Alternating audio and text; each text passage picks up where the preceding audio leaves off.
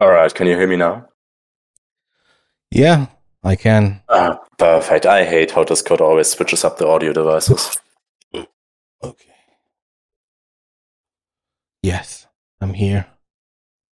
Yeah, again, sorry for the delay, but we can finally begin. Okay, let's begin then. So, uh, if I'm if I'm not mistaken, the the topic was the profit motive is good, or as an incentive is good. Uh, yeah, about the profit motive as an incentive. Dep- depending on where things go, I guess we could also like. I mean, I mean, for example, like let's let's say uh, halfway through the debate, uh, we don't really make much progress on whether it's a good incentive. Then I guess we could also go into the direction of whether it's necessary, like in the vein of the ECP or whatever. But yeah, for now, I would prefer talking about it as an incentive structure. Okay, do you have an opening remark? Something written down? Uh, I have nothing written down. I would make this off the cuff of my hand. Basically, my, my main argument here would be about to what extent uh, the profit motive as an incentive aligns with our general societal goal of maximizing human flourishing, like maximizing well being and avoiding suffering. Whether you agree with that goal is up to whatever you believe is whatever your personal moral preference is. But I think generally that aligns with what a lot of individuals want for themselves. You know, we all want to be happy, we all want to suffer as little as possible. So yeah, that would be my opening remark, I guess. Just that I, I think the two don't optimally align, and I think there are better incentive structures to organize an economy around. Basically, to, to, to me, my ideal system would be a decentrally planned economy in which consumers, I guess to an extent, democratically uh, control those who control the productions. Sounds horrifying. Okay, I'll uh, I'll start with I'll start with mine. I'll, I do have something written down, so I'm just going to read it out. It should be like all right, five minutes something. So I'll start with the definition. Uh, the profit motive is a positive and ethical pursuit. It is a natural and necessary consequence of individual rights in a capitalist economic system. Individuals have the right to pursue their own self interest, which include the pursuit of financial gain. Profit is achieved by creating value and providing products or services that others voluntarily choose to purchase. Profit is earned through productive work, innovation, and the satisfaction of cons- uh, customer needs and desires. It incentivizes individuals to engage in productive activities, to take risks, and to seek out new opportunities. It encourages efficiency, cooperation, and the allocation of resources to their most valued uses. The profit motive is a powerful force that drives economic progress. The argument that profit is bad has its roots in religion. Uh, the love of money is the root of all evil from the Bible. The rich always get richer and the poor are always getting poorer. Gospel of Luke. It is easier for a camel to go through the eye of a needle than a rich man to enter the kingdom of heaven. Again, Luke. Uh, from Matthew, then Jesus entered the temple and drove out all who were se- selling and buying in the temple, and he overturned the tables of money changers and the seats of those who sold doves.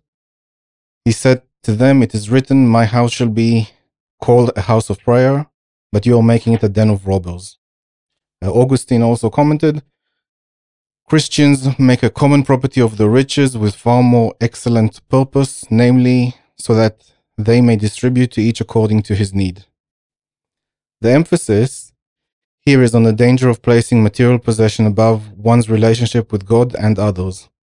The Apostle Paul advises command those who are rich in in this present world not to be arrogant nor to put their hopes in, in wealth which is so uncertain but to put their hope in god who richly provides us with everything for our enjoyment. Command them to do good, to be rich in good deeds, and to be generous and willing to share. That's what Timothy. Um, during the Enlightenment age, there was a significant shift in attitudes towards making a profit. Enlightenment thinkers, influenced by the rise of science and rational thought, saw economic progress as the mean to improve human conditions. They viewed commerce, trade, and the pursuit of profit as essential drivers of economic growth, innovation, societal development. Enlightenment thinkers also began to question the moral and ethical dimensions of commerce and, prof- of, and profit. Figures like Adam Smith, an influential philosopher and economist of the Enlightenment, argued that self interest and the pursuit of profit could lead to the overall wealth and prosperity of nations. Deirdre McCloskey, an historian and economist, argues that the key drivers of wealth creation, uh, specifically in the last 200 years since the Enlightenment, was the newfound appreciation of dignity and virtue of market activity. This shift in values allowed individuals to freely engage in entrepreneurial pursuits, innovate, and take risks in pursuit of profit. As a result, there was an explosion of creativity, invention, and technological progress that led to the substantial increases in productivity and economic growth. Today, the left has secularized religion and has been doing so since the Enlightenment ended with, the with counter Enlightenment thinkers like Kant, Hegel, and Marx. They have replaced they have replaced putting God and others above wealth with putting the greater good of society and others above wealth. As a result of this, centuries of religious moral thought remains largely intact in the culture in the form of moral intuitions. Even if they deny it, they have no rational explanation for their moral structure as it is founded in a supernatural faith, replaced by a, a similar faith based structure now called the greater good, whom you have a moral duty to serve.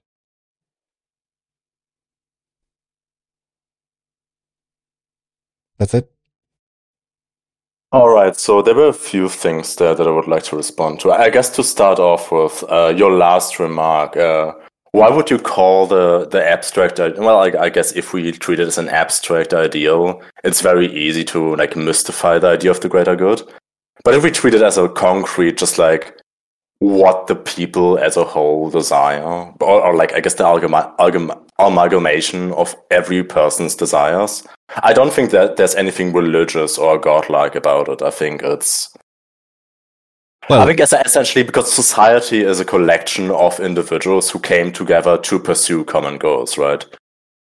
So, in, in, from my perspective, pursuing this like this idea of the greater good, that which is best for for the most amount of people, seems to be what society is organized around.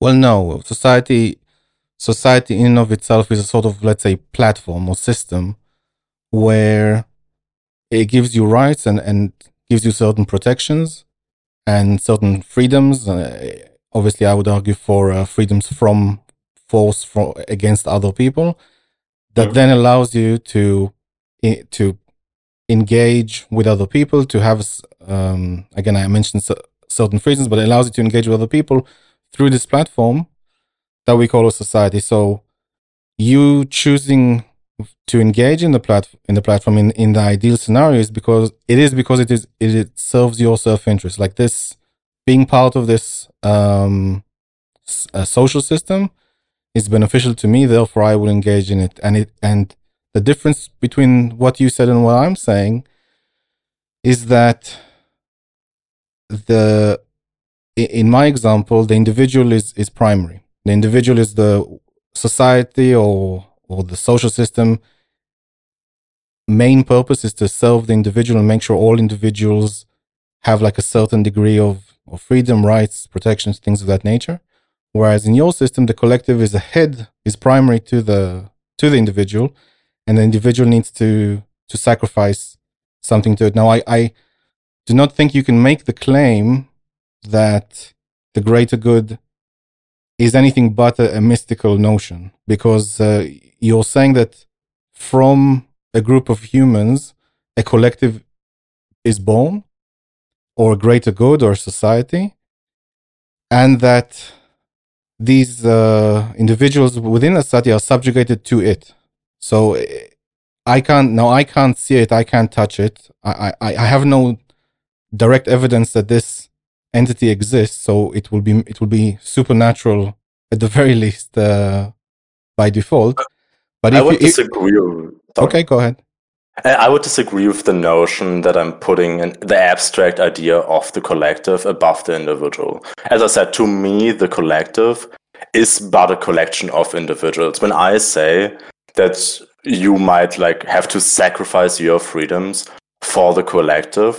What I'm saying is that you should sacrifice certain freedoms for the well-being of your fellow individuals. This isn't about satisfying some some some abstract idea that's out there in the ether. It's about satisfying the, the self-interest of all the people around you. So you're, and, say, and me, you're, you're saying you're you are your brother's keeper. In what way? Uh, helping, well, from from religion, you are you have a moral duty for other people in the collective. Uh, yes, I would. Uh, well, moral duty is a bit. I, am I'm a moral subjectivist. I don't believe that there's anything like objective morality out there. But yes, my preferences okay, I'll, I'll, I'll are certainly off, of a utilitarian nature. I'll take take off the the moral and just say you have a duty for your fellow man. I perceive that I have a duty towards my fellow man. Yeah, there is okay. no objective thing that dictates this duty, but I have a preference to to see other people happy, basically. Uh, okay, so let me put it this way: I, I as a as a rational egoist, I would yes. say that look, I, I have evidence that I exist, so I I can you know through my senses I have the direct awareness that I exist, and I also know through science that I have a limited amount of time to to live. So my obligation or my duty would be to myself. I don't exactly use those words, but it's easier to, to explain to you in this notion. Because I've because I only have one life and because I have a limited time to live it, that that would mean the highest priority should be my own and above other people around me. Because I only have my own life to live. That that's that's fact based. Yeah, I'm not I'm not saying anything unusual in that sense. So for me, to have a moral system would be what what sort of moral or ethical system would be the best for me to live a good life the one that maximizes my my time or maximizes my um, maybe maximizes not a good word because but what it is to, to live a good life. And subjugating myself to other people would be a sort of it, it, if i choose it if i don't choose it voluntarily will be a way of imposing something on my life and, and making my life poorer or worse um, or just or just uh, hurting me in some particular way or, or not letting me live the, the life of the way I want to. Um, and therefore, I think that this is this is a negative thing. Now, for example, I do have a family, and I and I chose to have a family, and I would yeah. do things from for my particular family because I chose to. It's it, it, it helps my life to to be with them. It makes my, it makes my life better to be with them. But people I've never met and people I don't know about that belong to this sort of collective that I may or may not identify with or be part of, or obviously they're outside my my immediate family and I didn't choose to be with them. I'm not talking about friends of ours or anything. Of course. that that would be that would go against me living a good life and therefore doesn't make any rational sense.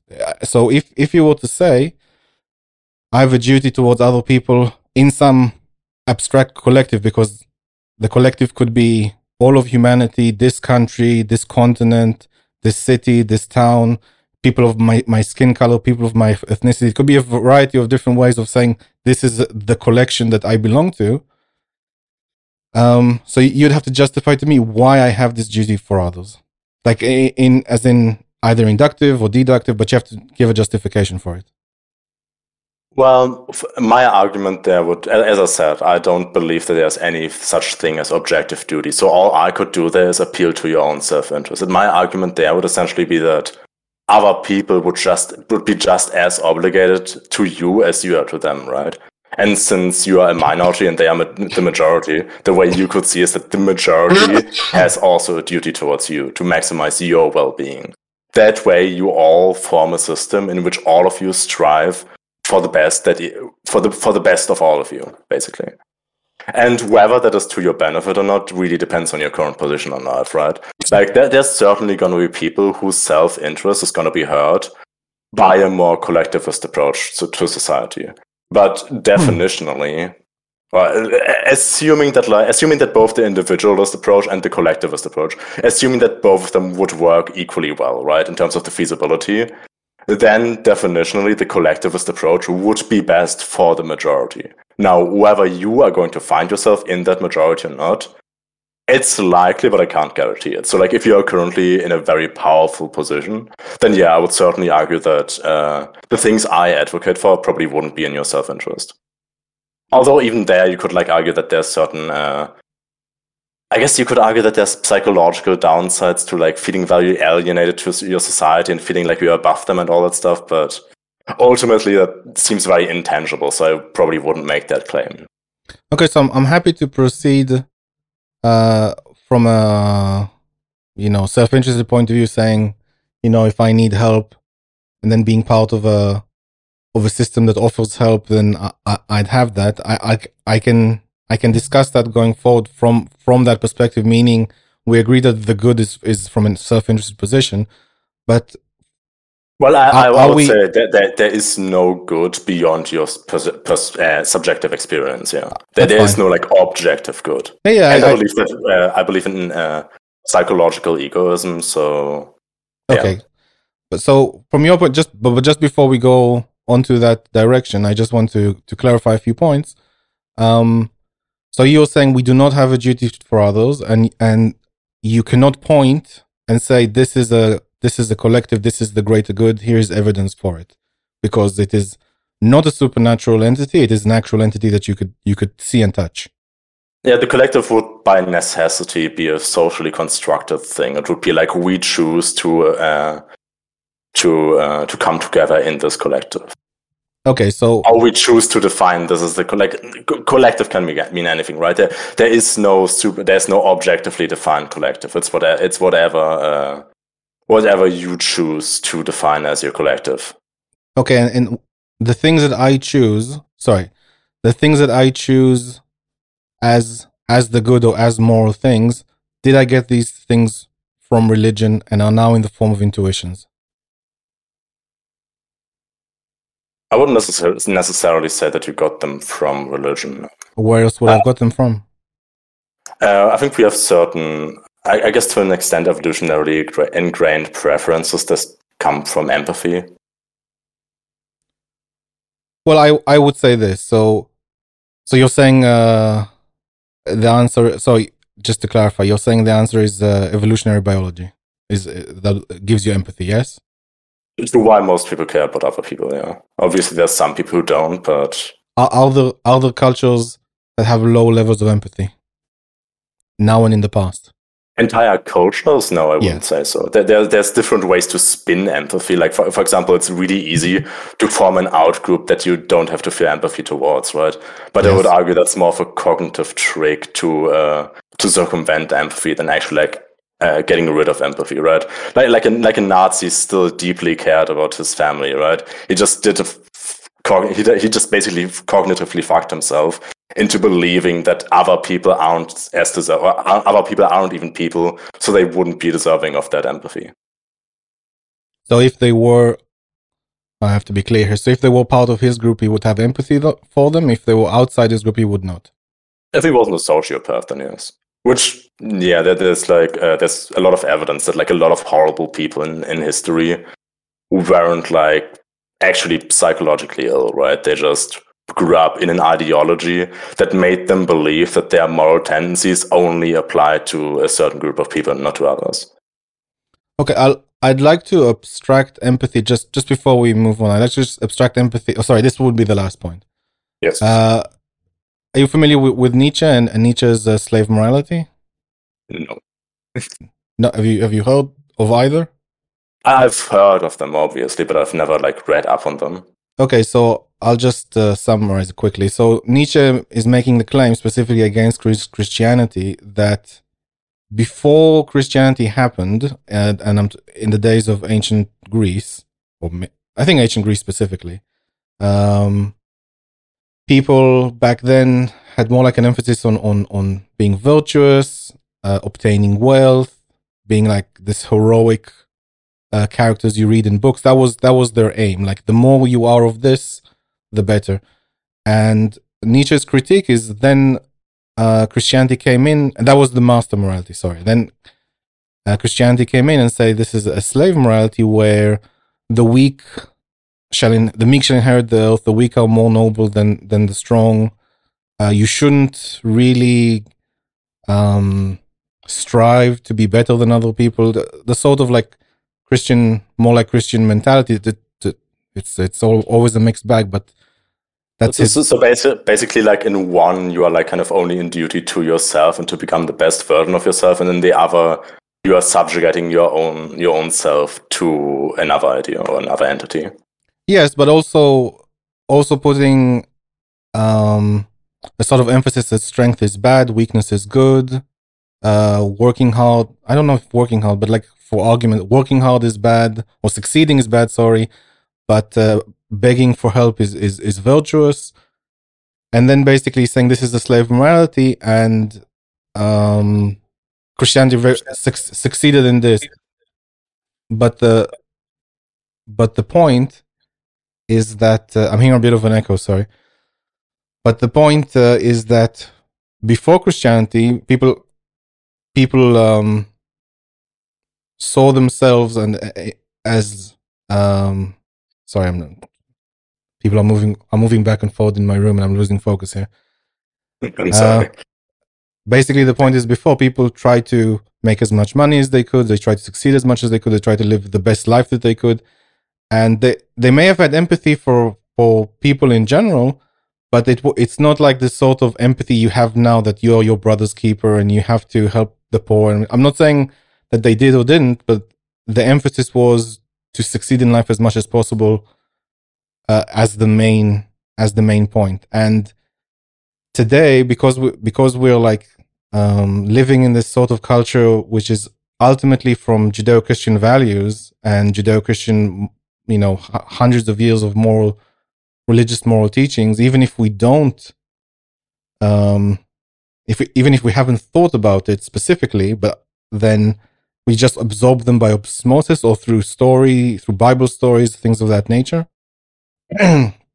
So basically before we had these stories before we had religion we we didn't have this hardcore empathy that you're talking about. This is this is the the point i'm making through nietzsche um, and it was different before then. So before the culture the culture changed, we we didn't have this empathy in quotations that you're talking about, or th- that's the point I'm making.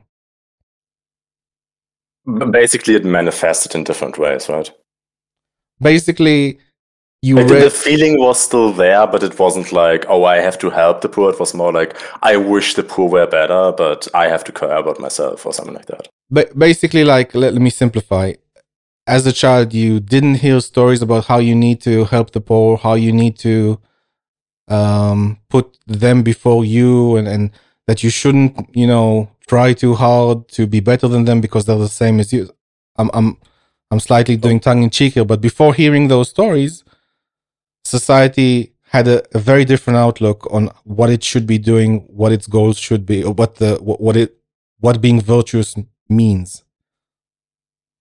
I'm open to the idea, sure. But what does that what does that imply about that? It's th- therefore it's not biological.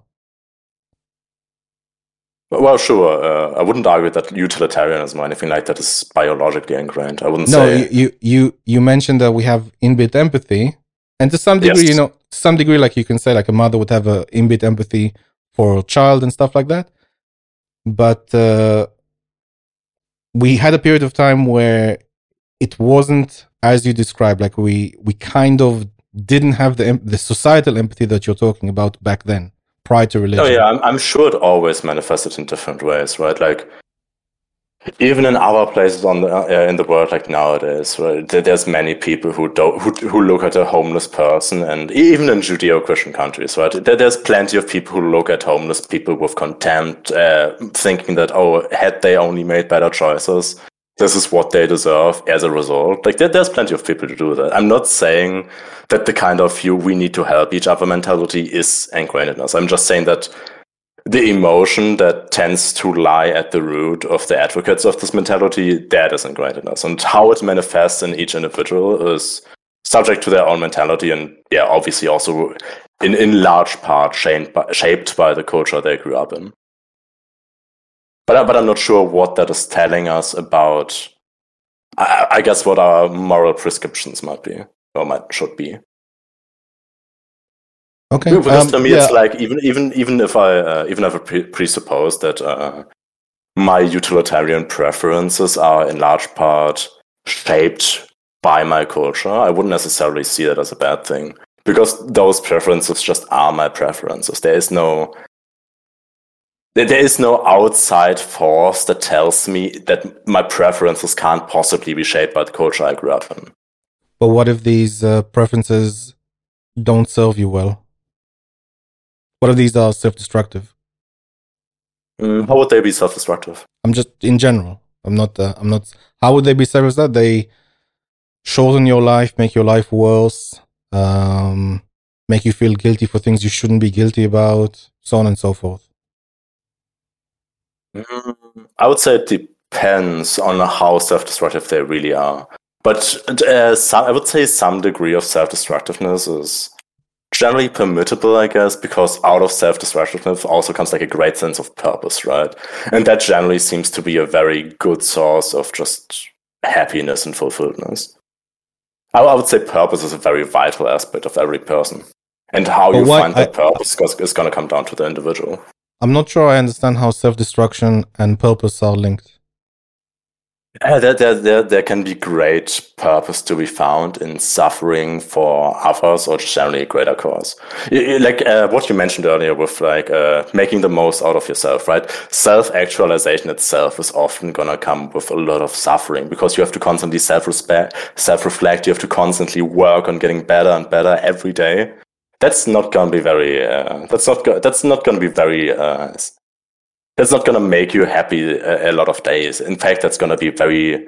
It's, it's a lot of the days that is going to make you suffer. But what you get out of that is a great sense of purpose that you are aiming towards a a, um, a greater goal Right. that you've chosen yourself, and that, it, that that that makes the suffering worth it. Basically, I'm, I, I'm not sure I would use suffering in this particular context. Um, I would say that, let's say, you know, you, you, you want to go to the gym a lot and you have a particular physical goal in mind. And then you go to the gym, you, you work hard. It, it is painful to some degree. And then you achieve your goal and you're very happy. I would say that that is a sort of prioritization where you prioritize going to the gym over something else, which could be enjoyable, but you're, you're now in the, in the gym with the idea that in the long term you would get something very you'd be very happy or to achieve the goal that you set out for yourself. I would see self-destructive behavior more like physically harming yourself um self-sabotage in your career um because of doubts or, or like lack of confidence or something like that or something that is um doesn't serve your life. Not not not something that makes you work hard towards a goal that is for your life, but something that is taking you further away from living a good life. I I would say the same thing can apply there, right? Like if you if you are if you are uh, sacrificing a lot to up to help your co- local community, and then when you are 80 or something and you sit on your lawn, you just see all you you see how much your community has improved thanks to your services. I think that there can be a great deal of happiness found in that.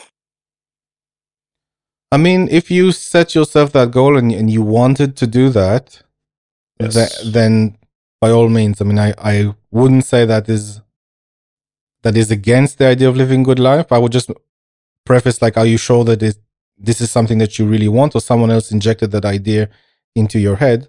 But if it is genuinely your idea, like you, like let's say in my town, I don't like it that there's so many homeless people, and I decide to set up like a non-profit or donate to an existing non-profit to to help them, you know, uh, find like a better a better way to live their life, then that is something.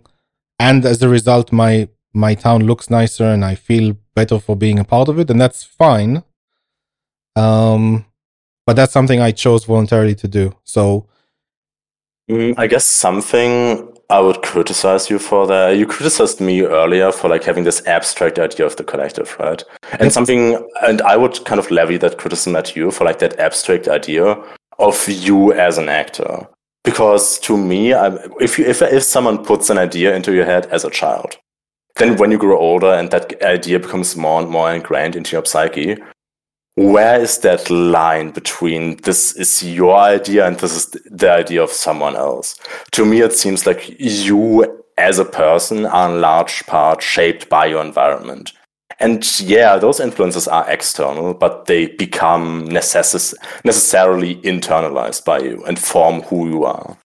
So I would say that I would say that largely doesn't matter as long as I thought about rationally if that I, idea that I got either from myself or from someone else is good for me long term. It could be advice, you know, my parents gave me or something, but I still have to evaluate it rationally myself if it serves me. If it doesn't, check it out. If it does, use it. Uh, and the same thing, you know, with with morality from religion. If it's if it's if I'm in a, a Judeo-Christian environment and um, there are all these, you know, moral uh, prescriptions and or, or, principles that I need to follow, uh, I need to evaluate those if those are helpful for me uh, rationally. And if they are, adopt them. If they're not, chuck them out. And I think to some degree, you would probably, you know, do the same. Like if something, some idea from from religion came that you that utilitarians didn't like, they would chuck it out as well. Yeah, sure. I, I guess I've, I, I, guess I agree with that. The idea that, um, but, but, but what you're basically just uh, pointing out is the value of self, or like the necessity of self-reflection, right? Sure. Yeah. Yes. I, I, yes. Uh, what I, I guess I would fundamentally agree with that. Okay, so let's continue back to the to the main topic of profit. So you said we put a pin before on. Uh, me being part of a collective is beneficial to me from a from a self-interested point of view. So let's let's discuss that. It's going to be beneficial to you depending on your circumstance, and chances are that it will be. Um, okay, so let me just raise a point. So in in you know capitalism or free markets, we have this system of trade or the trade principle where I am self interested, someone else is self interested. And through this mechanism of trade, we decide because we are self interested, it is in our in our interest to to trade. And from this trade, we both we both gain something. It is a win-win exchange. It's done voluntarily, and uh, that is one way of interacting with people, other people in in, in society, or or my society, where that uh, benefits both people. And again, there's like a sort of harmony of interest from from that happening? I wouldn't say there's a harmony of interest. I would say I would I would agree that it necessarily is a win-win scenario if both parties agree with it. But the extent to which it is a win for both parties ex- uh, depends a lot on how much leverage each party has. Right, but by definition, it's a harmony of interest because that that's that's like uh, just the it's just the definition of it in a sense. We both that we both are we're both self interested, and we agree to to trade, and therefore both of us share similar interests. There is a harmony between our interests. Even if you take, let's say, uh, an employer and employee, uh, like soon to be employee, the employer wants to give a job, the employee wants to work at a job. That's a harmony of interest. Well, well, no, because the employer, uh, the employee's interest would be to receive the wage without or with a minimal contribution on his part. And the employer's uh, in, interest would be to receive as much of the work with as little, with having to pay as little as possible, right? Right, well, whenever this, there's this a is... trade going on, both parties are incentivized to get as much out of it with while paying while having to pay as little as possible. Right, but this is called compromise and, co- and collaborate. Like you can make that argument for husband and wife. Like the husband wants to do as little as possible, the wife wants to do as little as possible, and gain as much as possible. But we we we compromise and we collaborate. And yeah, and that compromise gets skewed into one direction if there's a power imbalance between both participants. Okay, so you are you saying that this is not a win-win exchange? Let's let's take game theory. Are you saying this is not a a win-win exchange? This is a prisoner's dilemma. I'm saying it is a win-win exchange, but the extent to which it is a win-win exchange depends on the power imbalance. So basically both parties have an incentive to minimize the win of the other. The other is still gonna make get a win out of it, because they obviously they agreed to doing it. So at least in the moment they must have had expected some benefit of it, right? What? Why? But the extent to which they win is dependent on how much leverage the other person has over them. Why does the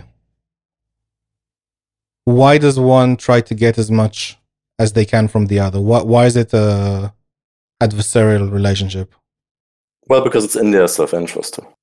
And, and both okay, of their self-interest is... Let me just ask then. So the yes. let's take the em- employer. The employer wants has a job, it, like he's created a job in his company, and he needs someone to fill that job, right? And th- therefore, yes. there's a job opportunity. What is the employer interested in? What What is he most interested in? Uh, he's most interested in filling that vacant position with a quali- with a laborer who's as qualified and as capable as possible, okay. while costing as little as possible. Why Why is the costing as little as possible important? Because, because it seems like a secondary uh, consideration. Oh no, it's absolutely not secondary because uh, even, the cost, even the by, cost of his production is going to determine his profitability. No, no, the revenue is going to determine his prof- profitability. Revenue and cost, like profit by definition is right. the. Uh, right, but if he if he has okay, so you yourself replied to me right now. I think in the correct order. You said someone filled the job to be as productive as possible. That was the prime. That that's definitely the primary concern. So if you have someone even if you pay, pay them a little bit more, but they're more productive, that is more beneficial because that serves the primary um, primary condition for the job. I would argue both are kind of equal in that sense. Uh, both are equal, and both have to meet a certain threshold. And and can't uh, basically the cost can't be too high, the qualification can't be too low, and past that they kind of have to balance each other out. I, I don't. I'm not sure if the qualifications are relevant. I'm just meaning for well, the, qualification for the, is in the the benefit the uh, the employer is going to get out of it. Right. So if if if the employer gets someone, okay, let's let's put it like this: if the employer gains someone, hire someone, sorry, that is very very productive, should they give them a raise? Mm. Potentially, Dep- depends on how they perceive the marketability of that employee, right? Like, like if they if if if they are productive because of something that's on their CV and something that's going to increase their market value, then yeah, they should likely give that employee a raise to make sure that no other employer uh, snatches them away. okay, but uh, they don't necessarily know if that additional productivity to their business translates into additional productivities in someone else's business. It could be that they're, they're just very good in their only in their business because of certain reasons. So if they are more productive, should they give them a raise without without factoring market conditions? Uh, no, unless that raise is going to be used as an incentive for the for the laborer to become even more productive. But if there's no reason to, it could be become them, a raise could make them more productive. I would say it's like it's, it's basically a co- uh, cost benefit analysis, right? Well, I'm asking you to do that. Well, it depends on the circumstance. Well, I'm, I'm, I'm, trying. I'm trying to make the, the case that the productivity is important. The salary, the productivity is most important. Salary is secondary. I'm not saying it's not important, but secondary to productivity. What what if, what if we hire someone very cheap, but the productivity is equally not great? Uh, then, then he could hire another cheap person. And basically, it depends on the ratio he, of the productivity. He could right? hire. What if, what if you get you have one person who's very productive, but but you know costs more, versus two people who are cheaper but have lower productivity than the one person. That could be a, a calculation that works out in the end. So if if you like, you know, if you have, it depends on the business and what your goals are. If you have a business, okay. if if the position is just hard labor, then the people who are less productive are probably going to be better for you. But if, if it's a pos- position where you want to see innovation, then you sorry, might sorry. uh, consider the one who's more productive. Sorry, if it's hard labor, if someone is less productive, then it's better for you. Why is that? Uh, I'm, I'm saying if it's if if it's solely hard labor, mm-hmm. then the chance then then you get uh, then you might get more out of it by hiring, by by just hiring two less productive laborers who co- also cost less. Okay, so but because, even, uh, even in, even in physical labor, you have people who are better at physical things than others. Of course, and, and what I'm saying is, uh, it doesn't have the same benefit as it does for, for for certain mental tasks where there's innovations to be made. Well, I, I agree that you know people should, and in general, I think this is the case that people start their career in some some sort of minimum wage, like teenage teenage job, and then they find a particular skill set, they marketable skill set, obviously they they perfect it, and over time, you know, they command a higher and higher salary. And I think that is generally the trend. If you see people uh, on minimum wage, typically they're very young, like between the age of 16 and 24. And uh, throughout your career, you, you know, you increase your salary towards, and, and obviously at some point save towards your, your pension. And then to, and then after you retire, you, you use that pension. Yeah, that's generally how it works. And pension, of course, of course, is a, of course, how much you increase your salary is going to depend on a lot of things. Sure. But even just like having the work experience is generally going to uh, result in increases to your wage. Right. So it's so if we're saying like it's only um, it's only minimum wage physical labor that that can't be like the the place you stay in it your entire career. You have to like move up from that in some sort of way to improve your your marketable skills. Oh no, I would disagree there. I think there's a lot of people who never really who who never really move up the hierarchy. They, they still get paid more because their work experience is going to look a lot better okay. on their on their resume, which in turn is going to increase their market value, which in turn puts pressure on the employer to pay them better. But aside from that, there's many people who simply I, I, there's it, it's a mix of factors, right? There's some people who don't desire. There's some people who think it's too much for them to handle in their current life situation. It's all, all sorts of reasons, really. Okay, that that's actually a good point that you're making. So if someone doesn't want to work hard or doesn't want to improve their marketable skills, should you still then support that person through your taxes? Mm, sure. Yes, uh, you should support them to the extent to which firstly they, they, they still need to survive and they still contribute towards society right? So well, I, I, think i think i think the survival i mean look if, if they're still working they can survive. They, they can achieve survival easily. Um yeah right. So what, so what i'm saying is like why don't why wouldn't we support them with so if, if they stop if they stop working and they say i just don't want to it's not for me Mm, I've, I've varying opinions on that. Basically, my ideal for like people who just refuse to work mm-hmm. would probably to support them for a few years and then increasingly put more pressure on them to get therapy and that sort of stuff. Because I fundamentally believe that if per, if a person just doesn't want to work at all, there's probably something going on there that needs help. And that, and then increasingly if they like keep refusing to work and like not, like therapy and stuff like that doesn't work then yeah you should probably like cut down on spending to put some external pressure onto them because some people just need external pressure, right? I'm not denying that.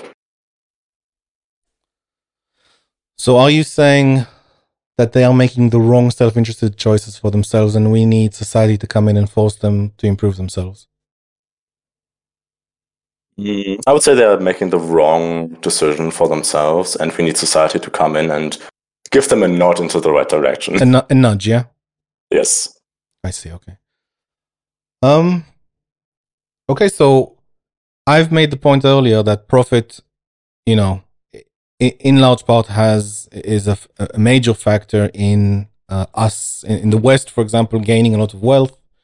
Any country, I, I, I could add also. Oh, and, and, and quick, quick addendum on the whole. Uh, they aren't. They are refusing to work. But obviously, if we find out that they actually like have a mental condition that prevents them from working, Obviously, that is then another story, and which you know there would be there would obviously be more leniency there. Uh, yeah, yeah I mean, I mean, there is there is also a there can always be like a point where where you or I can say that some people have reached a situation where they cannot work for no fault of their own, either by accident or by accident of birth or something like that. Um, mm. But I would say that statistically that is a, a, tiny, tiny minority, and it cannot be a high minority, a high, mi- high majority or high minority, because just like as a species, we won't be able to survive over over like ma- centuries if if that was constantly the case. So it's all it has to be like a small, a tiny minority. Which no, you know, no. I just wanted to make clear that I'm not advocating for like just letting disabled people starve on the streets. well, they can always go to Canada and get MAID. Who knows? Um, Anyways, continue. yeah. So I made the point that I I linked the vast wealth that nations accrued since the Enlightenment, la- la- largely the last 250 years. The the hockey stick graph where you see like all of history where we had no wealth or wealth was just concentrated like by a few kings and aristocrats to everyone having wealth, everyone having resources. And I'm and I made the case that it is profit and the attitude towards profit and free markets, and also like let's say um, uh, legal rights, individual rights, things of that nature that has led us to, to have the wealth. So ju- just from a utilitarian standpoint, I'm going to delve into your world a little bit here.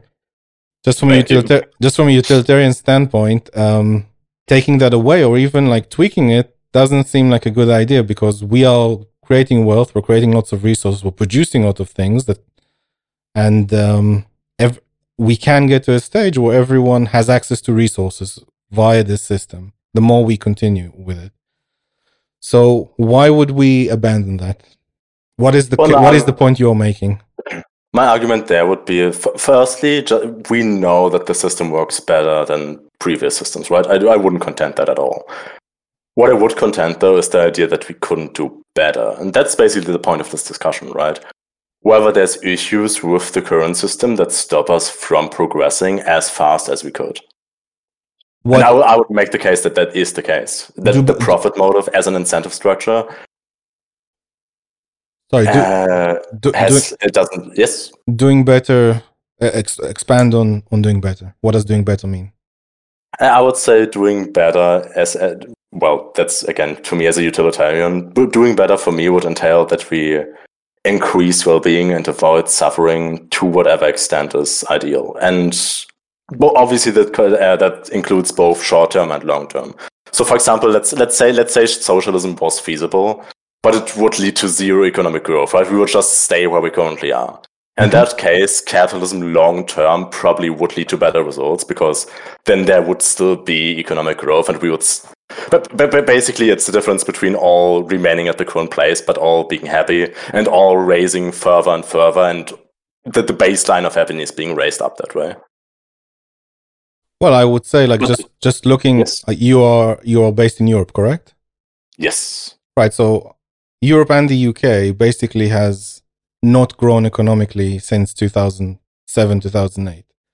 So if you're if you want a snapshot of what it looks like without any economic, and I, and I mean there's been ups and downs, but but on the whole, I mean the UK has not gotten back to the GDP per capita they did in 2007. And essentially, if you take the, the euro as a block, it's a flat line um, for the last 15 years. So if you're interested in looking at no economic growth and government playing a very, very large role in the economy, high taxation, high government spending, high regulation, you can you can look at Europe. Uh, I would have to see those numbers. Just quickly Google it. It's just look at do GDP per capita 2000 yeah, per pick, pick a European country like let's a large one. Let's say over to over 20 million. Oh, yeah, pick Uh, Germany. I don't know. in Germany, that the GDP seems to have been rising continuously. It all, it goes down and then goes up, but overall in the last 15 years. So let, let's let's put it this way, right? In 2007, it, it was, uh, let's see. Yeah. 2007, it was uh, at um, 42 bill, uh, 42,000 uh, million, I guess. And then now it's at 59,000 Do do per capita. It is per capita. Hold on. Net gross domestic per, per capita in current prices from. Wait, let me just send you the image. I don't know if it's adjusted for. Uh,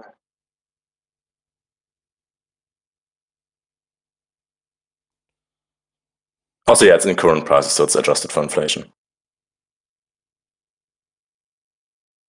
Well, it looks like Germany has grown a bit. UK, on the other hand, has not. Well, But that if you- yeah. If you take the whole block, if you take Germany and all the other countries, is there, let me let me see. Uh, let's just go EU GDP per capita per year. United States. Story projected.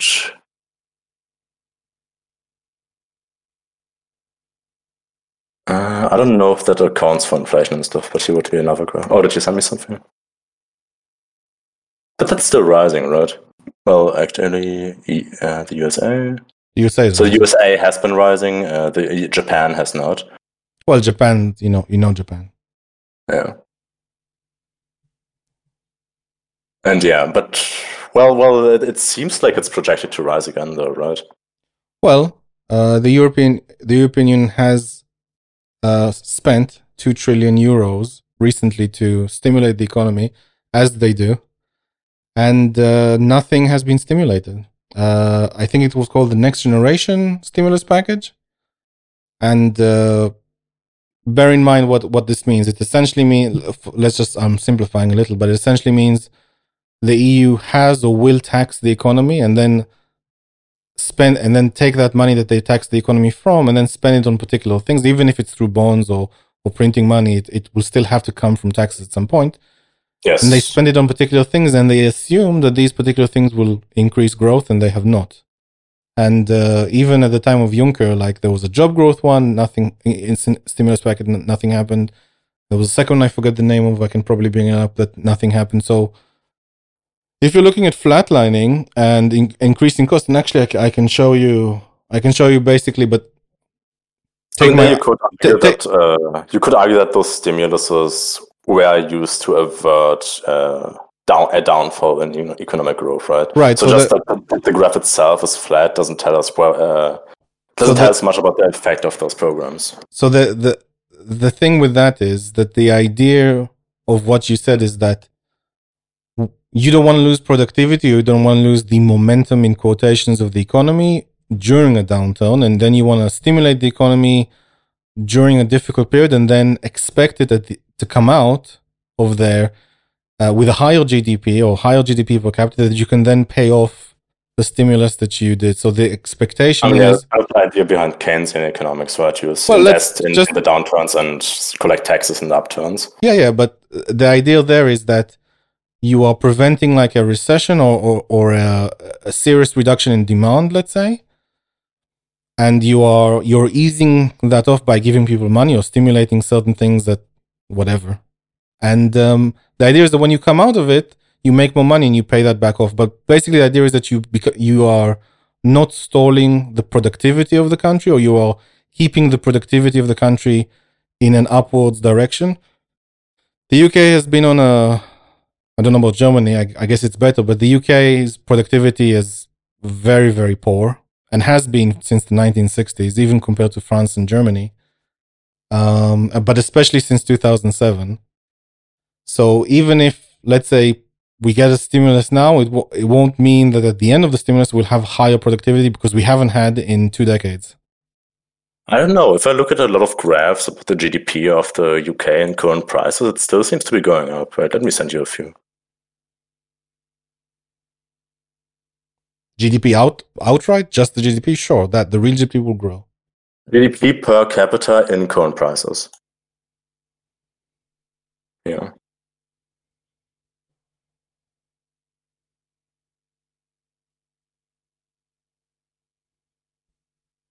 Well, if if even if you look at even if you look at that graph you sent me, you can see like from 2008 2007 it's, it's only it's only a little yeah okay it's gone up and down but this is kind of the point. It's only grown a tiny amount above that.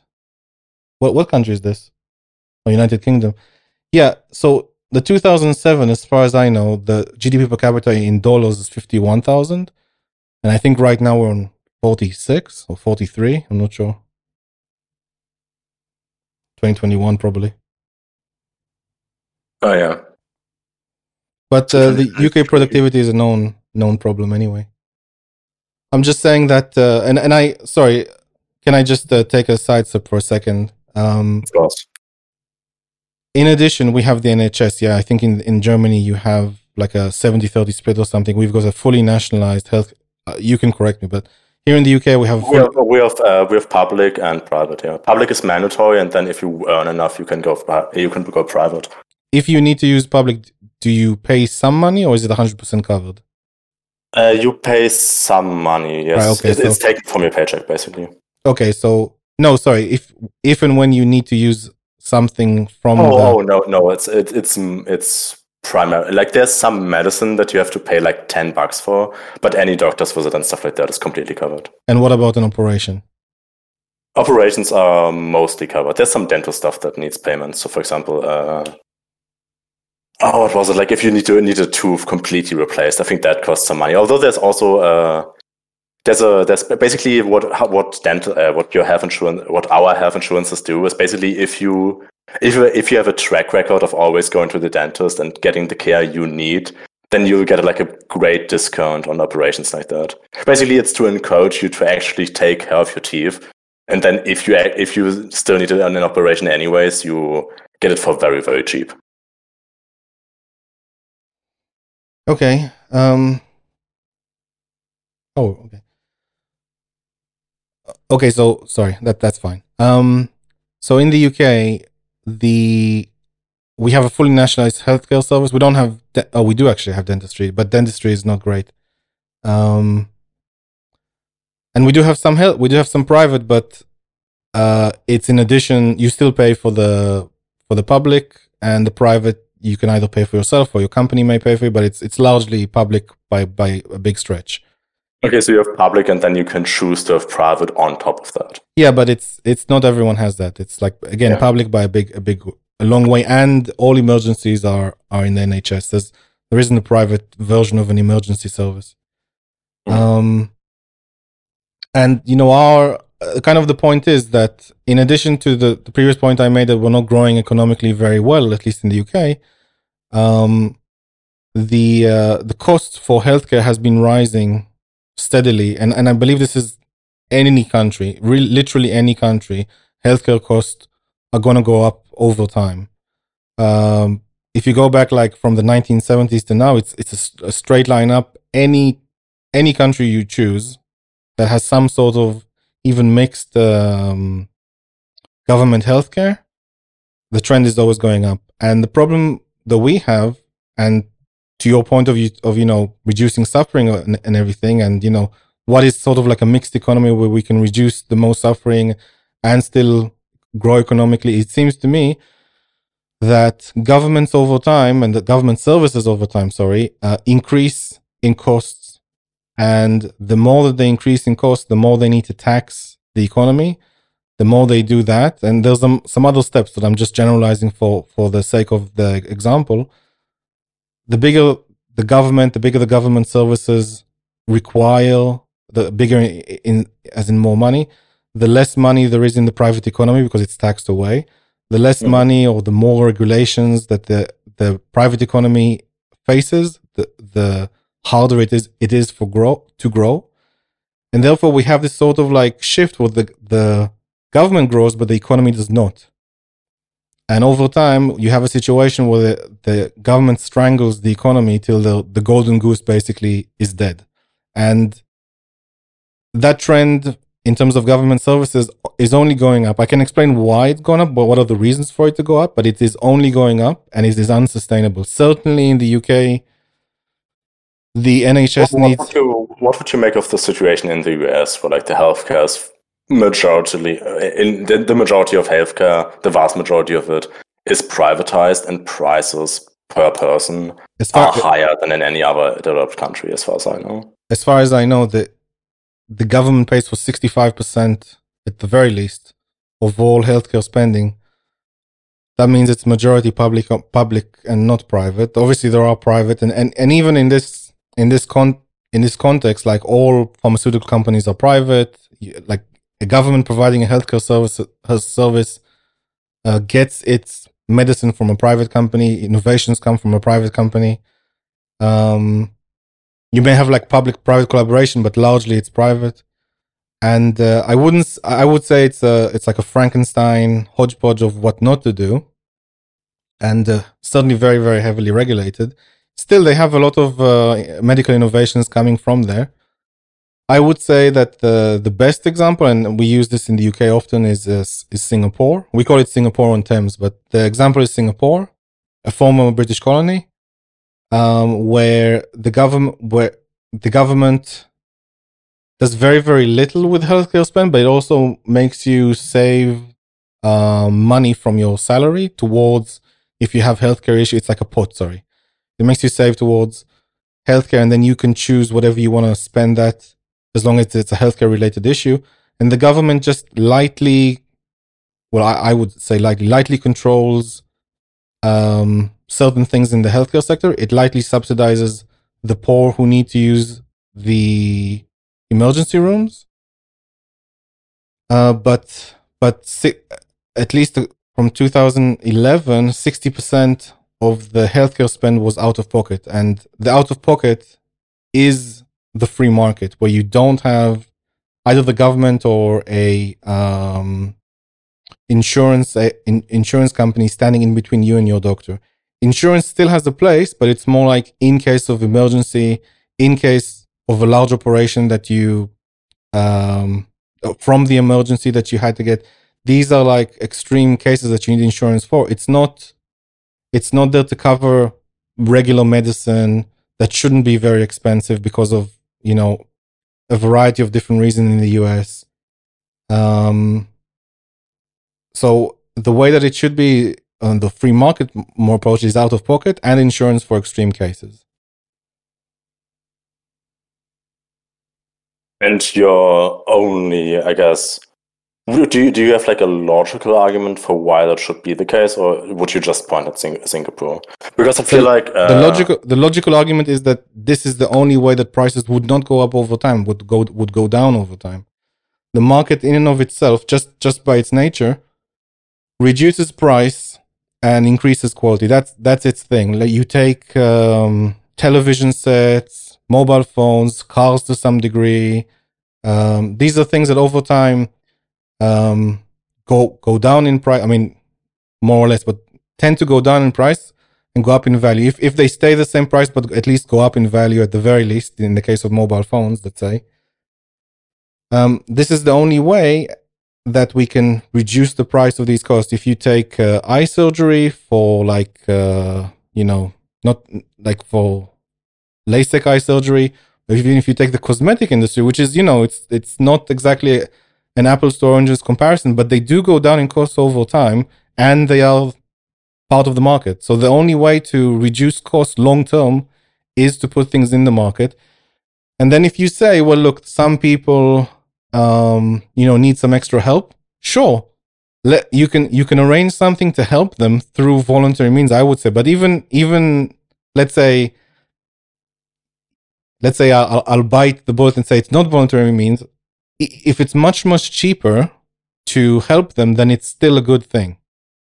Would the you agree with me that the big, uh, the the primary, or like I guess a big mechanism by which the market cuts prices is by innovating? Yeah, innovation, improvements in productivity. So, uh, what, what, reason do you what reason do you have to believe that uh, government services couldn't have similar levels of innovation, especially since so much? They have no incentive to. They don't have. They have no incentive to. They don't have the profit motive. That's a that's a feature, not a bug. They don't. They should. You you would not want them to have the profit motive. Uh, so you think innovation requires the profit motive to be incentivized? I mean, I'm obviously giving like a, a, a blanket statement very quickly, but I would say largely. Well, largely, let's say let's say the yeah, the profit motive is a better incentive for innovation I mean, yeah, I, w- I, I would say so. I mean, I'm, I mean, I'm happy that you could say something, and maybe I can tweak my statement. But on on the face of it, yes. Okay, so um, by that, do you mean the innovations themselves or investment into the innovations? Because most innovators are uh, sit in research and development departments where they are paid a wage, right? So they don't have an immediate profit motive. They don't reap the benefits of the product being sold directly. They just get paid a wage that's usually going to be very high if they're good at their job. No, most they, they uh, still receive a wage. Most most researchers are not in an office. They get they get money from particular things, and um, it can be the case that it's like a biotech startup that's trying to solve something, like in the case of BioNTech for the Pfizer vaccine. Uh, it can be the case that it's a university university research team. Um, it is not the case that it's just like a clerk somewhere making innovation happen. I mean, you could you, you could say there's two ways of looking at innovation. Well, in all these cases, like the innovator himself No, I, I'll, isn't the guy who actually sells the product, right? no, I'll, I'll explain. So Yes. there's you can look at innova- the way to get innovations in two ways. One is the entrepreneur sitting in his garage and you know looking at some kind of niche in the market, some kind of need that's missing, uh, and then getting like uh, putting together different scientific uh, advances from other places, putting them together, creating a product or service to serve that need, and then giving it to the market where it did not exist before. That's the, on the one side, and that is extremely important for uh, improving the quality of life and economic growth. And then on the other hand, you can you can say that there's incremental um, innovation to something that already exists, and then you have like a, a sort of methodical process that capitalism also has done well to improve, where you slowly, incrementally improve an existing something, and then at some point it like it reaches a point where it's significantly better, significantly uh, cheaper, significantly better quality, but it's the same thing. Uh, but it's not like a revolutionary difference. It's just incremental improvement. Sorry, that's what I meant to say. Uh, how much, how much, how much, especially of like scientific breakthroughs and that sort of stuff, do you think is made up of entrepreneurial activity? Like literally, a guy sitting down in his garage, I, I guess, getting a loan from a bank, making, opening his own uh, office, and then getting to it himself. No, How that- you're- much? you're- You're uh, confusing two things. It's not that the it's not that the guy in the garage is a is a scientist. He's in fact not a scientist. It- you- there's two different ways of looking at it. It's a innovation and invention. A, a scientist will have an invention or or discover something. A businessman or entrepreneur will take is like the is the intermediary between the science and you. He gets the science from from where it's been discovered, uses it in a particular, understands how it's used, understand where it's beneficial, puts together a product from it, and then sells you a product that improves your life. That the innovation, it's not like a lab coat person; it's an entrepreneur. He's he's your middleman between the science and you.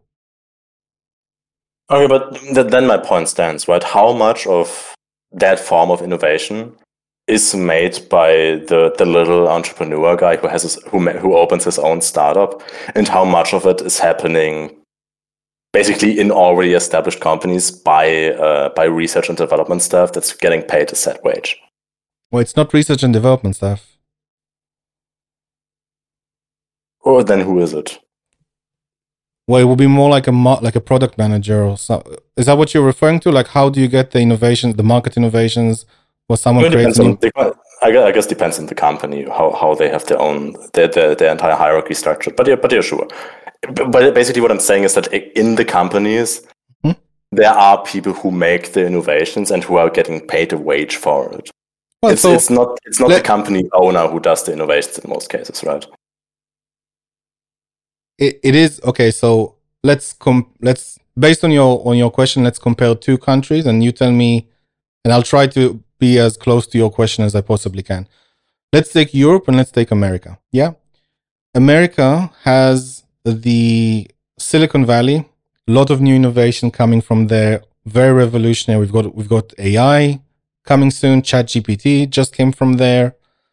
Uh, very very big deal. A bunch of I don't know five people, ten people. I don't know. The the team that did ChatGPT four was was four people, and this has profound impact on the rest of the world. Yeah, tiny tiny company. They they had big investment, I think, at, by that point, but um, tiny company, huge influence on the rest of the world. And then you take Europe. Europe does not have a presence in the tech industry at all. The vast majority of the companies in Europe are oil companies, uh, insur- uh, not even insurance, oil companies, fashion companies, something that's been around for a very long time. That's the the the, the thing with Europe. And there, you know, let's say, and car company, car companies, let's say, there you can, you know, improve. You you put your R and D money in. You slowly improve the engine so it's two percent faster than the year before. The brakes are two percent better than the year before. and in that kind of scenario, yes, you have like people working in R and D, and that's the scenario you, you describe. Now, in, in your now in your opinion, which one has a bigger impact on the globe? Well, obviously AI, right? But that's an individual example. There are many other inventions like the internet, computation, all that stuff mm-hmm. that had like a great involvement of the public sector. And even with AI, uh, as far as so I you're, know, like, you're, you're wrong. It's like you're wrong with regards to the to the internet, and it's it's very upsetting. Okay, so let's let's look at it like this, right? So you think that the public sector has has a heavy influence on everything maybe you'll suggest you haven't said this, but but you are quoting someone that I know that is saying that, um, and lives in the UK as well. That everything that we see today, the government had some involvement in, like tiny bit, and therefore because because like uh, it's like a it's like a game of Go where you have like you know a line of of uh, eight white pebbles, and if if the government spent like a thousand dollars giving someone in, in the whole line of pebbles, they put a black pebble and the whole row of pebbles, like the internet, it's all government, massive government uh. I wouldn't make that argument. No, Obviously, we live no, in, a, in a, yeah. No, it's not. So the, the, the government, the thing with the internet, and, and I would say this to begin with, if if the government has a particular role, it would be the military, because uh, the military is charged with protecting the citizens from outside invaders, and if the military has a particular requirement, it is perfectly within their rights to to pay for it because there is there shouldn't be necessarily a market in force. In in my opinion, there should not be a market in force. That should not exist. Yeah. And if the military says we are in the 1970s, we are concerned because there there was an internet like there was like a a sort of communication system back then. It was just like a sort of hub and spoke method where you had to go through different um, uh, centralized hubs of, of communication. And the, the military was concerned that if the enemy bombs these um, these uh, communication hubs, which were private, then there would be like a great deal of loss of communication and confusion, and they didn't want it. So they spent money on in, on working on something towards the internet, which is to me perfectly fine. And then like from the 70s to like the 80s they kind of handed it off to uh, university people who were using it to communicate between between each other. Then from that point to what we have today there was an immense amount of money poured in by the private sector as well as tweaking the the the core algorithms and the core technologies that led to what we have today. Now, if, even if the government did not wish to spend that money, we would still have had the internet. Just it would have been less fault tolerant because the government, because the military, sorry, needed something fault tolerant. That was the their requirement. That that's fine. If, if the military, for example, now invests in some kind of drone technology, and then that technology leaked towards regular drones that you know that you can buy that's still fine from my point of view because they don't have a market for that. Like they needed something that didn't exist and, and they wanted to pay for it for the research. That's their prerogative. That's fine. That's not to say that the government is some sort of oracle and they can predict what kind of um, that a, that a bureaucrat can predict what kind of technology will be used in the future, like the internet, and, and invest in it in the future, and therefore reduce the uncertainty for regular companies to then come in and and invest when it's easier. That's not the that wasn't wasn't what happened. Oh no, I agree, but I guess there would I would make the point that like we live in a society that's major where like the majority of economic activity comes from the private sector, right? So hmm. you that that's what you would expect to see, right? You wouldn't what? expect to to well, you would expect the private sector to do all these refinements since that's what the government expects the private sector to do.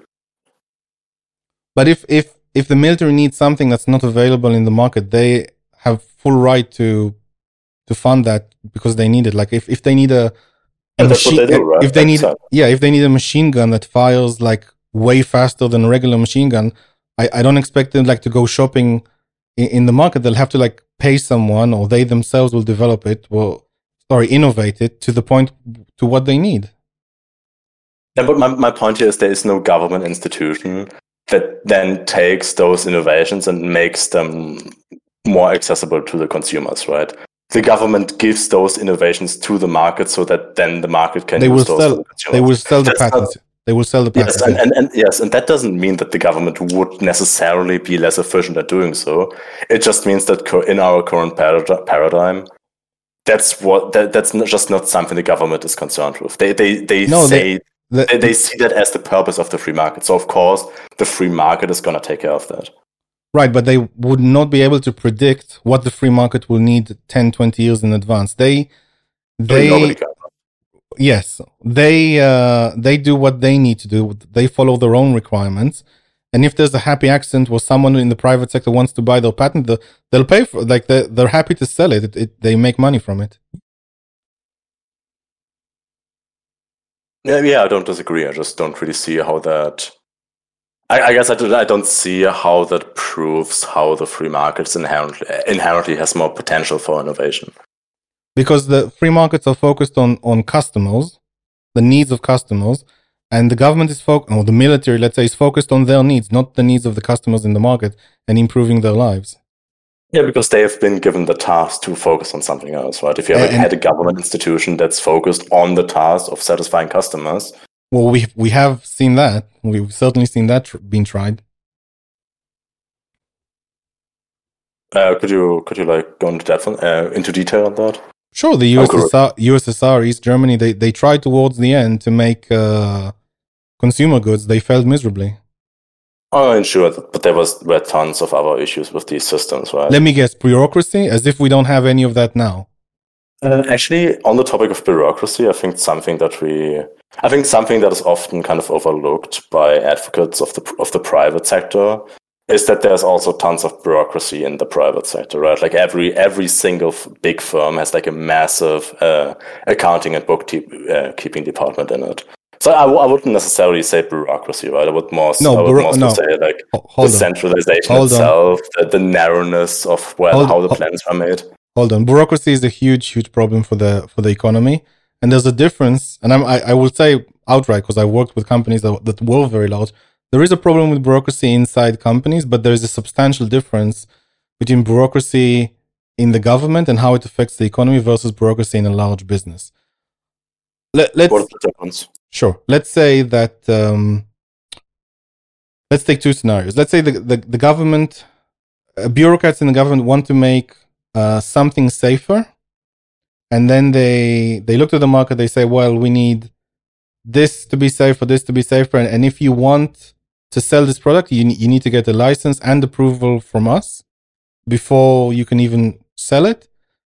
Versus um, a company saying we need to make this this specific product safer because uh, our consumers are interested in safety and safety would be considered part of the quality of the product. Like a, the product doesn't kill you or product makes you extra safe. That's that's a car let's say has five stars on some magazine that it's safe uh, and you've got kids so you're more concerned about safety for your for your children. You'll seek that car with with more safety stars because that to you translates as as a quality and value. Um, so the difference between the two is that um, this is a bit difficult for me to explain, but the government basically just puts like a sort of review process that you have to pass, and that review process keeps changing. Um, in in the the point of regulation, it is how it is both harder to get approval for regulation, and it's it's both reduces the safety of the product. It I can I can only explain the following way. So let's say um, I have to jump to a different example to housing. Since Well, let, let me stop you there for just for a second. Uh, Yeah. To me, what you are talking about seems less so about the nature of the bureaucracy itself, and more so just about like another point in which the government isn't as effective as it could, as the private sector. Which is an argument. No, no, it- it- it is- discussions about, but let, let me let me finish the example then uh, and I'll. I'll try to so let's take housing housing in the uk has gotten worse and worse and houses need to be repaired sooner than they did from how compa- when compared to houses from the 1980s or the late 80s so if a house was built in the early 2000s things would fail within nine to 10 years and you have to pay like several thousands of pounds to fix it. Why? We've had more regulations here and the developers just have to meet regulations. They don't have to go above and beyond. They don't have to do extra safe. And in fact, doing extra safe or, or if they go, if they do something different than the regulations, which, which is objectively safer, but uh, it's not the regulations, then they'll have to go through a really painful journey with the bureaucrats to to prove that it is better or safer. And the bureaucrats just know well this is safe according to our schematics and, and we want you to do this. So it's actually it's actually easier for the for the developers to just meet regulations and and not try any harder. It's it's it's a sort of like mind numbing thing. Like the regulations say this shut your mind off just do what you're told. And then in the case of where i gave an the example of, of an extra safe car uh, there are companies like um, Mercedes and Renault, which try above and beyond, will go above and beyond because that's um, something their customers value. And when you have like a sort of internal to the company, even a bureaucratic company, when you, when you have internal to the company saying we want extra extra safety, there are production um, methodologies such as lean manufacturing, uh, Six Sigma, Toyota Production System, Total Quality Management. These are all systems that take uh, issues with safety um, as sort of part of like a, a design of the product or the overall quality of the product, and it's factored in to the overall product. So when you inject safety at the company level of that product, the company will just take it as feedback on how to make our product better. When you inject the safety at the, at the level of the state, then it's like bureaucrats don't care how much it costs you if it ruins your profit if it if it if a, a better thing you think a better thing is would do something better they don't care. You follow exactly what we say and shut up. And you have to meet our criterias and that's a sort of like mind-numbing thing where you're no longer engaging with the customer you're engaging with the bureaucrat well, I would agree. I would agree that that's a bad policy, right? Whenever you disincentivize the thing, you actually you actually wanted to incentivize, then that's obviously not a good policy. Well, but but take but here's another example of where the profit mo- motive you, is. You would have to substantiate why that nece- why that is necessarily the or like that's necessarily a likely outcome for a government, especially if you implement more accountability measures that allow people to you know democratically uh, give feedback to the people making those laws, so that they have some pressure on them to keep those laws in line with what the people want. Okay, hold on. First of all, you have everything you say now has no effect at all on the government. The government has no effect on the government. Your public representative has no effect on the government, in a sense. The the government, as it stands now, is a large bureaucratic body, massive. Imagine like a like a bureaucratic blob, one kilometer wide yeah, circumference of one kilometer, and your tiny ants of uh, of a, of a represent democratic representative tries to nip at the at the edges to make a change. They, they have the the bureaucrats, the unelected bureaucrats, sorry, they're the eyes and ears of the politicians. The politician doesn't know anything until the bureaucrats feeds them information. They tell the bureaucrats what it is that they want, and the bureaucrat does the wording for for what they want. And then it's like injected into this like a, a, series of laws are added to this large blob and it's even more rigid to make changes. So you saying we can fix it is out of the question. I'll give you an example. Joe biden had a problem with uh, baby formula a year and a half ago i think um, mm. there was a baby oh, yeah, formula was the like there was a shortage of baby formula right? there was was a shortage only only one a manufacturer was allowed to exist because of the FDA. Baby formulas also come in are also part of a public welfare system for for mothers who need to feed children. So it's like it's a whole thing where you get approved. It's only you, right? And then it feeds into this whole other supply chain, which which the government is already part of. And in addition, there was um, tariffs, large tariffs on um, baby formula coming in from Europe and Canada. Mm. Biden could not change any of these. He literally had the, the easiest way was to take a military aircraft and fly baby formula. I don't remember from where. Fly baby formula in. That was the easiest route. Like he couldn't do anything on the bureaucratic side. This was like the easiest way. So, and if you think about you like wouldn't want you wouldn't want the president to just randomly change laws like that, right? Like that. That's Well, kind he, of he, the could, he could do like this is the thing like um, bureaucracy in a sense is a way of preventing totalitarian governments isn't it it's like you have a system of laws then you, you can't have like someone with infinite power because they have to follow all these laws therefore there's less saying like it kind of becomes its own Yeah, yeah. entity, and yeah.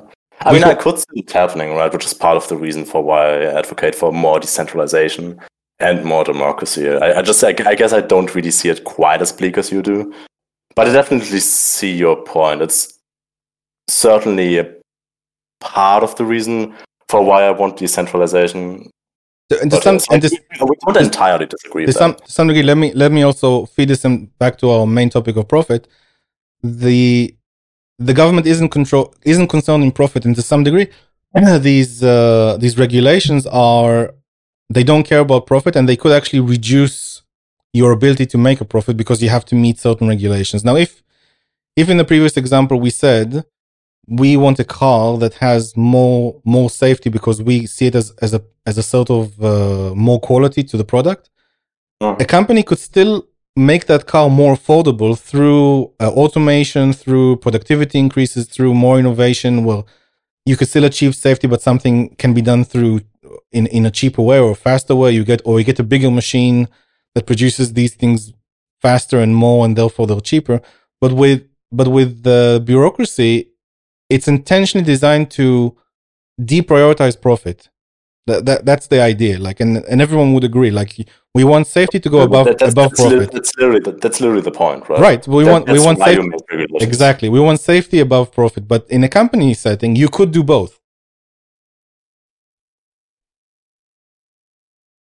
And not necessarily. Well, depends, right? well i suggest i suggest you look at six sigma i'm pretty sure like you guys have a have a lot of like manufacturing stuff over there so six sigma total quality management all these kinds of manufacturing methodologies to both increase quality and reduce the reduce uh, waste reduce uh, defects reduce issues.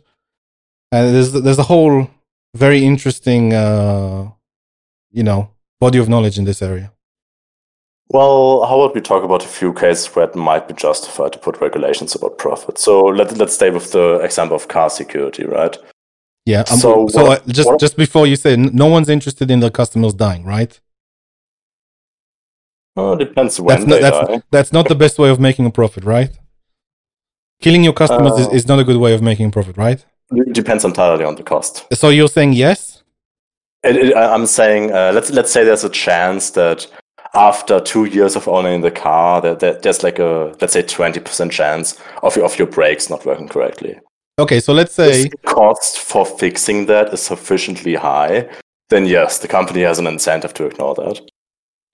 okay why would it be and in, why would it even incentivize them to risk the life of their own customers now or in the future Well, because firstly, you don't know if that customer is going to return to you. Secondly, because the company has already made his purchase, so he's already given you his money and does. okay so you're looking you're looking at it a very in a very irrational short-term self-destructive way for the company itself how long does it take to build a company to get to this level how many years how much how much capital well, well, a long time, right? But as long as people aren't able, Right. to let, let me let's, let me wait. Hold on. Let me just let me just stay on this Yes. point, right?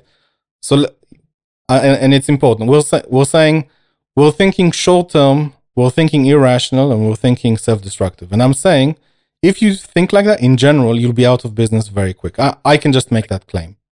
Now, would in it. Sure. Now, in addition, I would also make the claim that to get to the point where you're selling cars to cu- to, to customers, you have to spend millions of dollars. You have to get investment, many many years to get your uh, facilities up and running, hire the right people, pass all the checks, get to something that the market even knows you exist and people like to buy and want to buy from you. And now you have a certain reputation, right? You you've worked hard to get a certain reputation. Now continue would you like to from that point on after investing all this time money energy everything would you like to sacrifice that on on a short-term, irrational, destructive, self-destructive thing? Yes, firstly, because it's not necessarily self-destructive. Secondly, because the the cost you save by not taking these safety measures can then be reinvested and lead to more productivity. So it's it's, it's not just that like it's it's So not you re- you- you realize- So obviously you're talking bullshit. If if you Oh harm, no, no, can if you- explain why. Alex, I'll explain. If you har- if you harm your customers, and let's say a minority of people say, let let's say you do injure, and and and I would I would add that if if someone bought a if someone bought a product from you and they it resulted in them injuring themselves, they could take you to court. That they could take you to court anyway. That's their prerogative. Now, if you have a situation where you're trying to make a reputation for yourself as as a new car company after investing lots and lots of money, and then there's a rumor in the market that you are unsafe and you kill your customers. And it becomes more and more public, right? You lose your reputation. And people, you know, they have a choice between cars. They, they can choose yours, they could choose 100 other places. Why would they choose yours when there's even a rumor that they could, you know, s- endanger themselves or their family or whoever's driving with them? Why would they do that? So doing something as silly and self-destructive as what you're saying is will destroy the company in a matter of one or two years, according to you. Well, you're kind of presupposing the firstly that it's gonna come out that easily. When I would say it's gonna, if it's for example a safety flaw that reveals itself after like five years, right? It's going to take a long time, and then even once it comes out, there's easy Okay, so how, how would you to- how would you know that it is the car's fault after five years? That's the issue. That's what I'm saying. You don't. No, how would how would the, who would know who would know that it is the fault of the car within five years? Because I'm telling you, I I have a, a I had a house that within five years I had to change, like a, well five to eight years, let's say, had to change like a, a large part of it because the developers didn't build it properly the first time. Now, who who how would it, how would I know that it's a developers or it's wear and tear or it's the way I use the house? Who would know? If it's so much in the future, how do you know? You mean from the moment of buying or once it has happened? Yeah, from the moment of buying, from the moment of building it. Uh, for you personally, I don't think there's much Any- any company. an expert. How would any company know that that's what's going to happen? You mean like how would the builder know that he didn't do a good job? Yeah, how would the car manufacturer know that he didn't do good do didn't do a good job? How would the builder do didn't do a good job? If they followed, let's say, the regulations, if they did whatever they were told to do, and it still happened, how would they know it? Uh, it was them. What if it still happened? Then you can run tests and stuff like that. What test can you run that you can that will happen in eight years? You're gonna bash the car with like a, a hammer for eighteen for eight consecutive years, and then it blows up. Say, oh, that's what the problem was.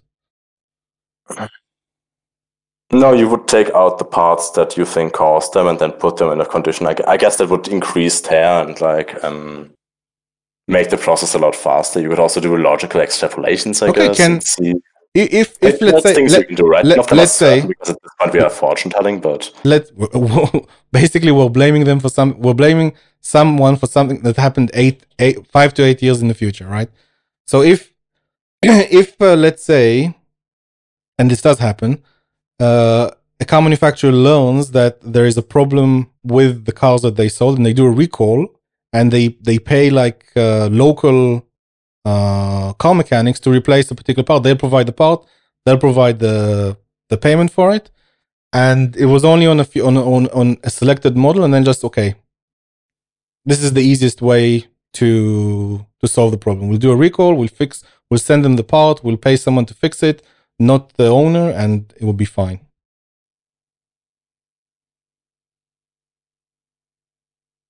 Uh, I, I- well, obviously in that case the cost would be greater than, or would likely be greater than just fixing the problem in the first place. well why right? why should why, why should they do a recall to begin with they they obviously do recalls but why should they should they not do recalls who's forcing them to do recalls Uh, they would have to anal- analyze the situation. They analyze the situation? Images. they analyze the situation they decide to do a recall you're saying it's against their benefit to do a recall they disagree I'm saying it depends on the situation in the market. Um, if if they are in a lot of trouble and like if the what is if the damage to their, come to on, their reputation is severe enough. Come on. it's not it's not a, it's not wishy-washy it's like the they obviously didn't want people to die and they didn't want the the negative repercussions from that either from forms of being sued in court or like losing market share as a result but either way there's many incentive for them not to do that purely on the market, and one of them being government, the court system. Well, once that once it's found out about it, but if the damage is, yeah, is too indirect, or if it's too far back into the air, yeah, they could they, the they didn't have to do a recall, but they did. They could have just cla- claim ignorance, but maybe you know maybe some expert would say this, and then they'll have to pay, and then they'll have a bad reputation. Like, and they decide just it's not worth the the cost. And sure, then it's in their benefit. Okay, so we have already several incentives for them not to not to kill the customers. Just like we have incentives for them to do so. Sorry? Just like we have incentives for them to do so. No, look, I, I, re- I really need you to appreciate that it's silly for you to say that you're that you as a business owner, especially one that's invested a lot of time and money in their business, not like a pop-up shop or like where you or like you, you, you sell something that gives people stomach ache and then you run away or something to another country. I'm just saying like a regular business that invests a lot of time and money in it Yes. It, it's silly for them to want, desire or even unintentionally want to kill their customers. Do you, do you not agree? Well, obviously, I'm not saying they literally desire to kill their customers. No, I mean, I'm, I'm not. I'm, I'm not saying they. It's obviously well. Okay, so let's let's take away from the table the incentive to literally kill their customers. Then let's, let's take away. To, uh, let's let, say that they have an incentive in certain cases to not implement safety precautions that could prevent their customers from being hurt where is the evidence of this? If if I just give you if, if I just gave you an example of companies doing recall, more than one, like several companies I'm aware of, do recalls. Why would doesn't it doesn't it point to the fact that this assumption about incentive is untrue? No, I would argue that it's uh, that it just based on what you're arguing follows from. I, I would say logically follows from it, just the way the incentives that exist. I would say that your logic is flawed then, because it uh, because if your logic applied to reality, it obviously is the case that it's not correct. Okay, so let, let's let's uh, let's put up all the incentives we have here, right? On the one hand, there's the cost you need for actually fixing the issue, right? Yep. On the other hand, you have the cost to your reputation that's gonna inc- that's gonna result in revenue losses. You have the customers that might potentially just that you know if your customers die, obviously they can't repay, they, they can't go back to you and purchase something. So obviously that's also revenue cost. So you have, well, I would say you have, okay, let, let, you also have the cost if you want to fix your reputation. You know. Let me give so you. The, let me give you the. Let me give you the actual incentives. The the reputation, the cost to your reputation is is the shut the possible shutting down of your company. It could be a very severe uh, cost to your reputation, and in addition to that, um, people have other options. So if like if like you're the only one, maybe, but if like there's a hundred other car companies and like it's just easier to buy it from someone else, then it's it's a severe cost. Um, it's it's a severe risk. Sorry. And in addition, even though people die, they can't return to you, but they can. Their families can take you to court, or the government itself can take you to court, and you'll have to pay a severe a severe amount of money. Could be more, or, and if you multiply it by the number of people, could be more than doing a recall. And obviously, losing losing a lot of market share and the threat of of uh, being taken to court is enough to do a recall. Okay, let me let me ask you like this: Why are there companies who are taken to court? The customers, the variety of reasons, like really variety of reasons. But if you are saying that the threat of being taken to court is so great that you wouldn't risk that, and yet it still happens all the time. If if it's a new if it's a nuisance claim, right? Then sure, you have lawyers for that. You'll try to be as fair as you can. There are nuisance claims. Um, but if you like outright hurt people, even even unintentionally, like it, that's not a good look. That's not something you want to do. And and I don't think the people in the company are interested in that in doing that either. Like the like I don't think there'll be a situation where hmm, if I kill ch- if I kill adults and, and children, I can make more money. That sounds good. Maybe I should like no one's thinking that you know, people are thinking, hmm, there's a like 0.5% chance that this might, this might make, this might lead to, uh, to stillbirths in women. Do I, do, do I risk that? The, okay, look, if, in the, in the case of, of in the case of medicine, right? That's, there are risks, right? Medicine, all, all, right? all you can, food in general. All you can, in the case of medicine, there are risks. All you can do is inform the customer. There are always risks to medicine, right? All you can do is inform the the the person who's buying inform their doctor as well and let them let them make the decision. There was a, a drug that you know libertarians and uh, people who like government argue a lot about, which uh, the company itself will. But let's let's say it was a it was a pain medication against arthritis, but it also increased the chance of getting a heart attack. Now, obviously, heart attacks are not good, but some people say like they couldn't continue living their life without this pain medication. Like the pain was so immense, like life was not worth living. So you know, you you need to kind of let them and their doctors decide what to do. If if like they don't have a high chance of heart disease and it increases that, then then maybe they can just take it. If they if they do have heart disease, maybe they can counteract it with a different pill. If it's just look, there's no point, it's too risky, you will have a heart attack because your heart is already in a bad situation, then there's nothing they can do. But you know, you need to let them decide the risk. My argument there would be that uh, this more or less works in medicine because you know it's a highly regulated field and companies have like are legally required to be transparent about this stuff though even why would you not want to be transparent though why would you not want to be transparent why well because the more your com- your customers are aware of the potential flaws with your product the less they're going to buy it the, the you your, pro- your, pro- your product no your product solves a particular a particular problem that they have. They're interested in the solution to the physical ailment.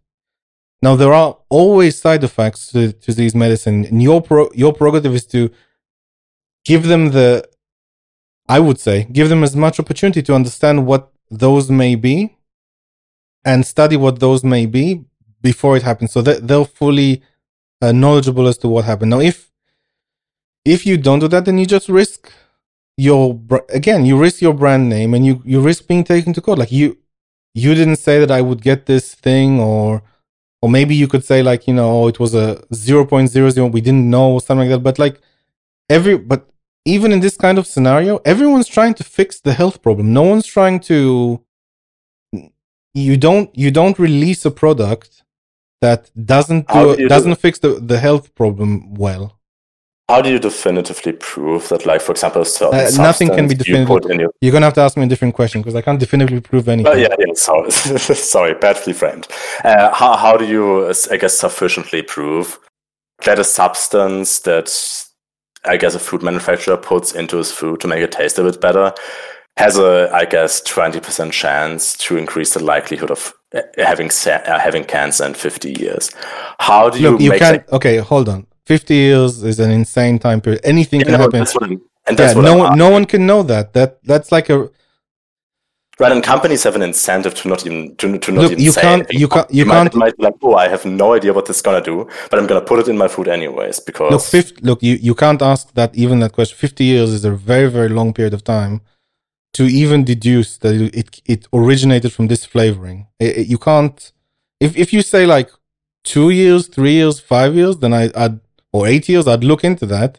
But 50 years, anything can happen in 50 years. Like well, well, sure. We could we could say eight years, right? The point okay. remains the same. I mean, like you can't just take the company to court. You would have to wait for someone to actually run a study on that, and then maybe come to results. And then okay, so know, the company let, also run counter studies on that and find let, us look at let's look at this. Let's let's let's look at a few ways, right? So yes. so basically, what would what you and I are discussing right now, if we take a look at a, a bit of an overview, is that we're saying that self-interest and the profit motive are bad. They they have negative side effects, and those negative side effects can hurt other people. That's why we need the government to step in. That's that's what the discussion here is really about.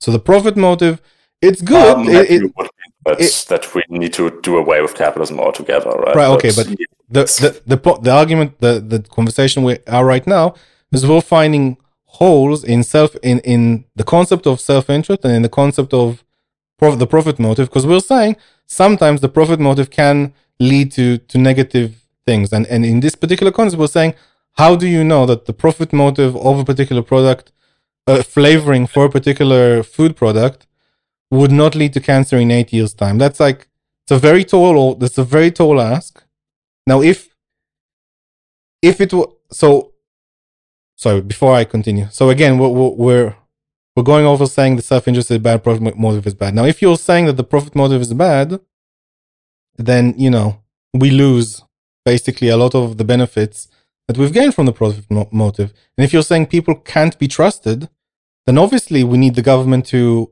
make sure that we can trust people or put a framework that we can trust people.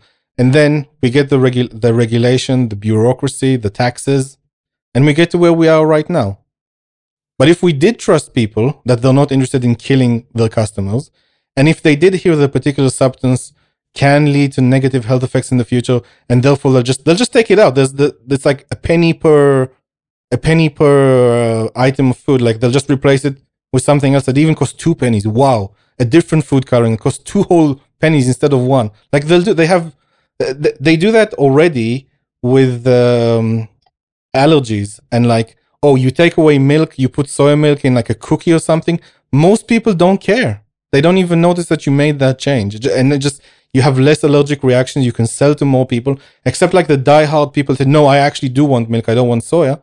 And most people don't care. And they'll just make that change because it's easier to not piss off people or not harm them they do that all the time so we need to get to a situation where we acknowledge that the profit motive profit motive and self interest is not interested in hurting other people. They have no benefit at all from doing so. Oh, I never said they have no benefit from doing so, right? I'm saying they are. I'm, I'm saying. I'm yeah. saying. You're saying that they do have a profit motive to hurt others that can result in other people being hurt. Oh, hurt others. Theref- yes. I'm, I'm therefore, therefore, we need to. Therefore, the, we can't trust it. We can't trust people to interact with one another, and we can't trust their, you know, self-interest therefore and profit. So we have to intervene and if we can't trust it then you know what, what's the point of this market thing if we need heavy government regulation to get to a point where we can trust it? Well we'll see that's where the libertarian socialism comes in right? I neither trust the private corporations nor the government okay. Uh, basically, it all comes back to what we said at the start, right? I'm a psychological egoist. I, I believe every, all of us are fundamentally self-interested. And to me, given that I'm, I have utilitarian preferences, to me, what follows from that is that we have to make sure that people don't assert their own self-interest over that of others. And that, for example, so to, to bring kind of bring it back to the profit motive. Wait, hold on, wait, wait. wait what, what, what, what do you mean? What do you mean? If everyone is self-interested, yes, we we agree on that. Everyone is. What does that mean? Assert their self-interest over that of others. Uh, that basically means, let's say, uh, me and three other people are in a room. I have a gun, none of them do. So I use the use the power that gun gives me to assert my self interest over theirs. Basically, so like my self interest has the most weight in that room because I use power to assert it over there. Okay, can you give me any other example than that that doesn't that doesn't seem I can apply to anything, any thought process with regards to free markets? Uh, what do you mean it doesn't apply to any? Uh, you, you said I have a gun and I tell people I don't know how that can be applied in a in a market setting or profit oh, motive, uh, a profit motive setting let's let's take a company town for example, right? Because it's an easy example. Basically, you have no, I don't. I don't want it. No, hold on. Pause. I don't want to take company towns as an example. They're very very rare, and as far as I know from the digging that I've done, the people who make them do it for altruistic slash religious reasons. Like some some person made a a company town around um, sewing machines for for women, and they're like, no, you you have to dress like this. You have to go to church on this time and you can't all you can't work between this and this. it was like for altruistic reason that's not like i mean they it happened and it also happened so on so few occasions i don't even know what's the point of mentioning it all right then I, I, I wanted to mention it because it's an easy example but because also we can basically go to any we can go to any market okay. where there's a surplus of suppliers or okay. basically where there's either a surplus of suppliers or people who demand right okay once there's a surplus of either then the person who's like basically has the has the most leverage can has has more power to set the conditions. So, for example, like uh, in the in the like the low income labor market, right? There, there's a lot of people who need those jobs to survive. Okay. And so the employers can get away with a lot of shit that they wouldn't otherwise get away with.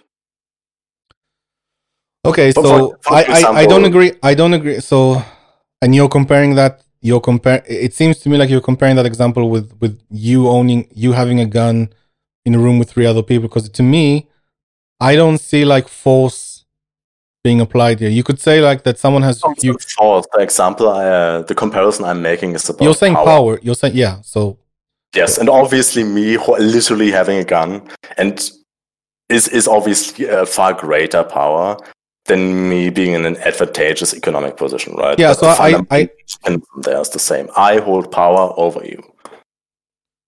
or I have more power than you do, so I can make.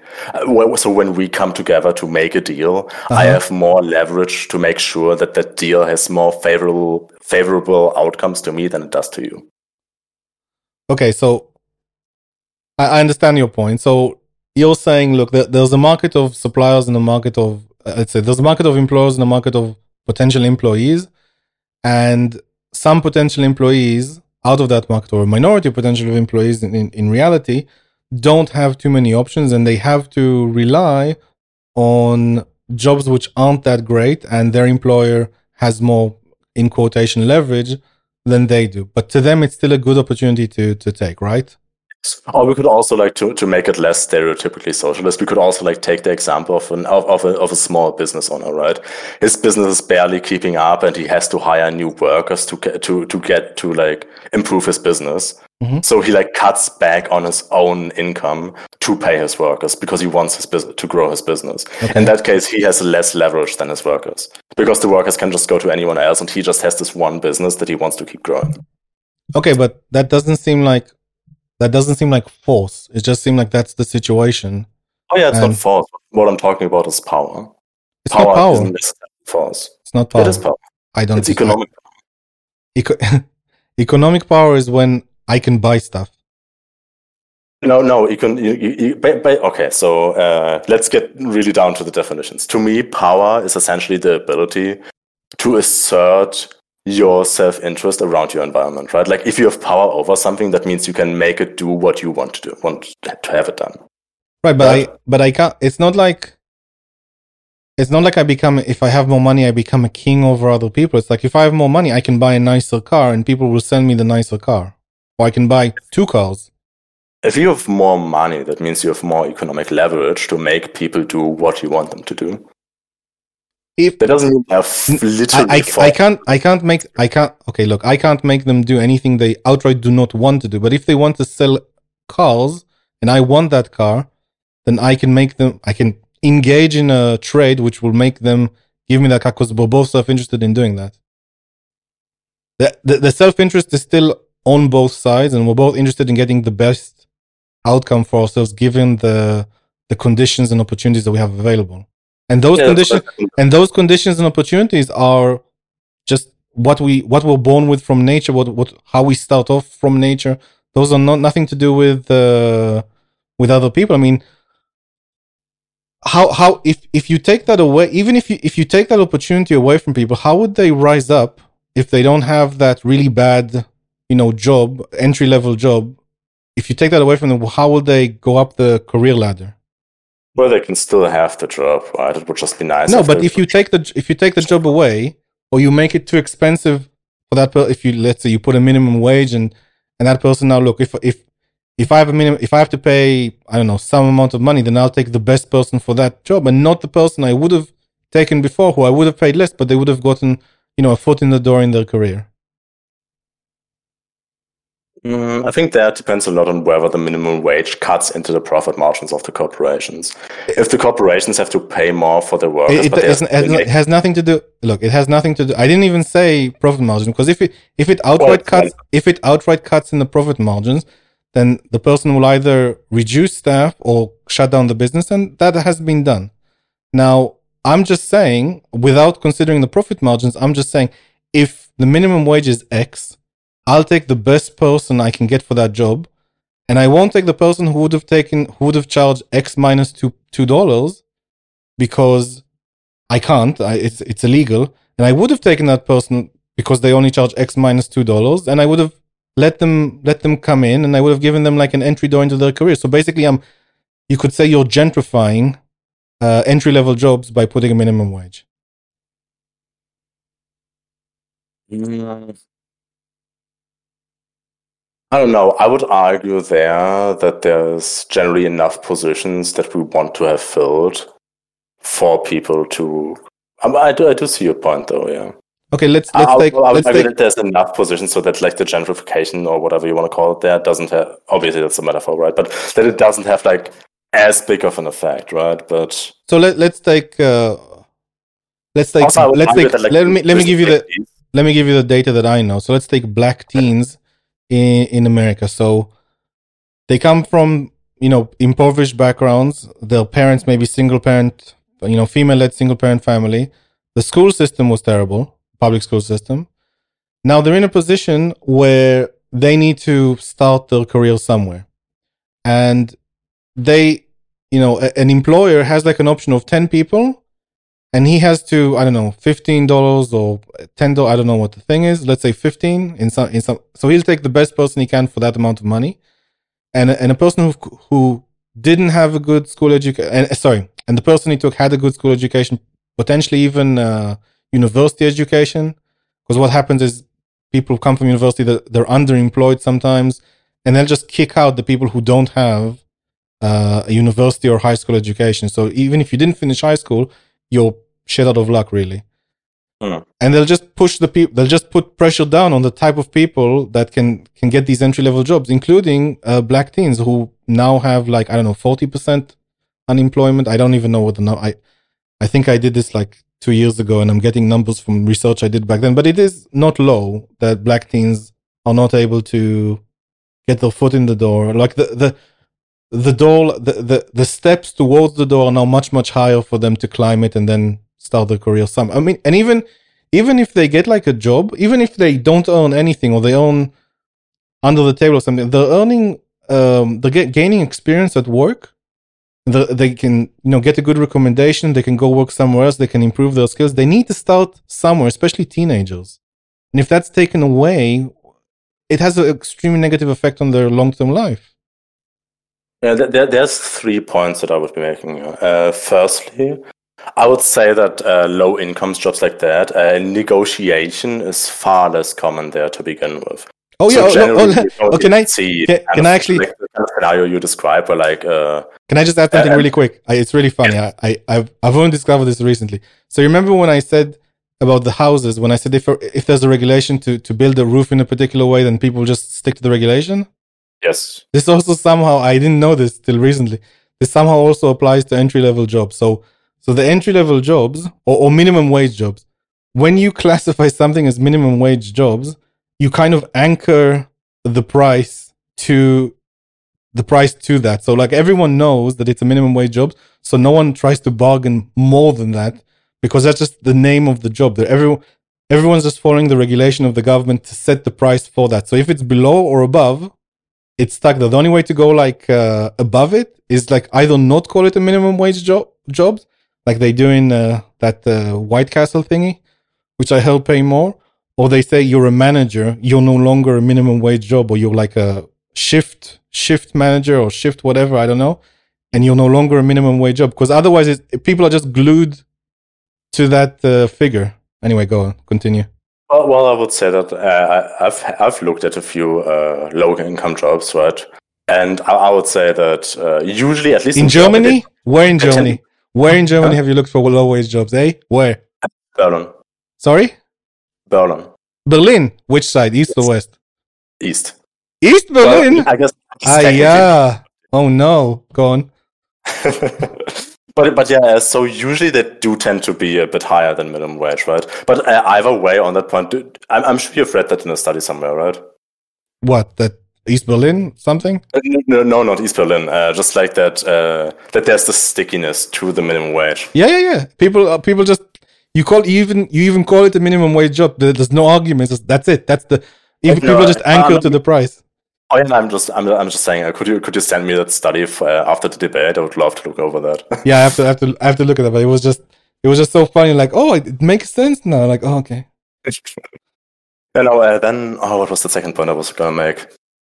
G- kind of got uh, went on a tangent there. I, I You guess said I you had three, three. You said you had three points on minimum wage. Yes, and I'm thinking what the what the second point was. Uh, well, let me just make the third point and hope I'm gonna come up with the second again. Sure. so my, my my third point would be: Isn't it bad that like people have to be satisfied with wages that might not even support their bare minimum necessities? Well, I mean, look, that's not necessarily the fault of the business owner. Like, look, the business owner has a has a job. You, it, it doesn't. It's not you personally. He needs someone for that job, right? Mm. There's, there's like it doesn't. It's not personally to you. It, it doesn't have to be like a mother with four kids. It doesn't have to be a teenager. It just needs someone for that role, and that's I don't know if it's a minimum wage role, if it's a if it's a low skilled role. That's just the the opportunity for that particular job. Doesn't mean you have to accept that one, but if it is good for you, then you should accept it. If if uh, I know in general, in general in Germany, wages are a little bit higher. Um, prices are a little bit higher. Prices of goods are a little bit higher as well. Uh, oh, it depends on compared to right? They are they are vastly lower than in the US. I was actually shocked. Uh, I know. I think Berlin itself is like quite expensive to to rent as well. Oh, to rent, absolutely, yeah. And uh, well, it's a city, but what can you do? But um, I think I think I think Germany is one of those examples. There's heavy government intervention. Like the, there's also like um, when you're in school, you'll either go to like an internship from school, or you'll go to um, to university. Yeah, there's basically mandatory internships in eighth grade. Yeah, but the government chooses if you go to university or go to internship, right? Oh no, no. Uh, basically, the way it works is it depends on your degree. Basically, there's like it, it, in Britain you have A levels, right? After after like your basic high school diploma. Yeah. Yeah, it, it's the same in Germany. Basically, you either go, you either just finish after high school and then you oh, can't get to university, or you do your A levels. But who chooses? Who chooses to? Who chooses to go to university? Is it the people? Is it the choice of the people, or does the government decide? Like in oh, Singapore, no. who who goes where? No, it's 100% the choice of the people. Like I could okay. go to any university now, say, hey, I have my A levels. Then they would look at my grades and decide whether I can compete with the other students or not. I see. Okay. So in, in places like Singapore, they decide if you're going on an internship or, or to university, like based on your results. And then if you don't like that, you have to pay for private university or something. But uh, otherwise, it's the government te- just dictates for you. Yeah, I'm probably not the biggest fan of that. I feel like that decision should be up to the individual because you know they are more likely to know where their affinities are. Sorry, back to the point. Um, the government has has like this uh, uh good relationship with industry, and um, they set up these internships, and everyone kind of kind of has one. We don't have it; it's not that popular in the UK, for example, but I know it is popular in in Germany. And also, I think think in the third year of a university you also work somewhere, but that's it, it depends on the major. Yeah. So there's like a you're basically like prepared to go into the workforce very very early on. And um and yeah, like you kind of are supposed to get a job, a well-paying job, a, a job of someone who has some years experience as an apprenticeship at the very minimum. Um that's my understanding anyway. Oh yeah, that's absolutely absolutely a lot of programs that make it, I guess, easier for people to get into the workforce. Okay, and you you like this German method, or you prefer the the free markets? Uh, I would say it seems reasonable, but the point I was gonna make is basically that like it's gen we we we need all those low income jobs, right? And yet we pay a lot of the people who have them not enough to even like properly survive. I think I, I think like... I think the low income jobs are a minority, and they they are. Personally, I think. I think they're either entry level jobs for a reason, like you're supposed to move away from them at some point, and they just chill, have a high churn, or like if you if you increase the sorry one second if you increase the wages too much, then people will just have it automated like they do in McDonald's, for example. But as it stands, like it's easier to just hire someone for cheap. you know, but but that's what I'm saying, right? I'm, I'm I'm saying that even if there's benefits to hiring someone for cheap, that person still needs to live. So what do we do about that? Do we just like accept that they're not going to be properly uh, supplied with nutrients and stuff? for a lot of their early life, which is going to lead to them not developing as much as a person. Well, I think I think or, you're, I think you're catastrophizing slightly. If it's a teenager, then they'll still live. I mean, sure. Right? If they are living with their parents, right, then sure, make them make them work a second job, a, a, a second job, but like the wage isn't as high. Like the, the, the problem isn't really there then, right? But well, a lot, a lot of the, a lot of the entry level jobs are between the age of sixteen and twenty four. Sure, then in that case, I don't really have that much of an issue with it. And just look at the numbers. And even like even like minimum wage, I think it's like um, I think also, it's like only one percent or, or two or two percent of the overall population. Thank you, honey. Also, just to be clear, as far as I know, there's uh, there's a limit when the minimum wage applies in Germany. So, for example, there's something that's called uh, I think it's student jobs, basically, where like it's it's a very small job that you work as a student, where like the minimum wage doesn't apply because you're expected to do it on the side while you're still living with your parents and stuff. Okay, I mean, look, I I, I would say in, in, general, I would say that um, if you have like a free market and there are very few barriers to entries for entrepreneurs to come in, in my in my humble opinion, I would say that you would have more employers, more companies to compete over jobs, even these entry level jobs, and therefore cause a situation where there's higher demand for those jobs and, and increase wages or conditions or the likelihood of of improve of uh, sorry uh, improving your career. Um so in general just as a supply and demand kind of like theme i would say that you'd have more of that in a free market. Uh, do you have evidence to suggest that like the main reason there's not as much entrepreneurship as there could be is regulations and government involvement? So I mean, to some degree, does it affect entrepreneurship? Does it affect the creation of new companies? Does it um, so affect let, let, it strongly enough for it to have like this big impact on the quality of labor uh, you can get? So it's a, it's a di- it's a difficult ask. I can I can talk in generalities. I could say that um,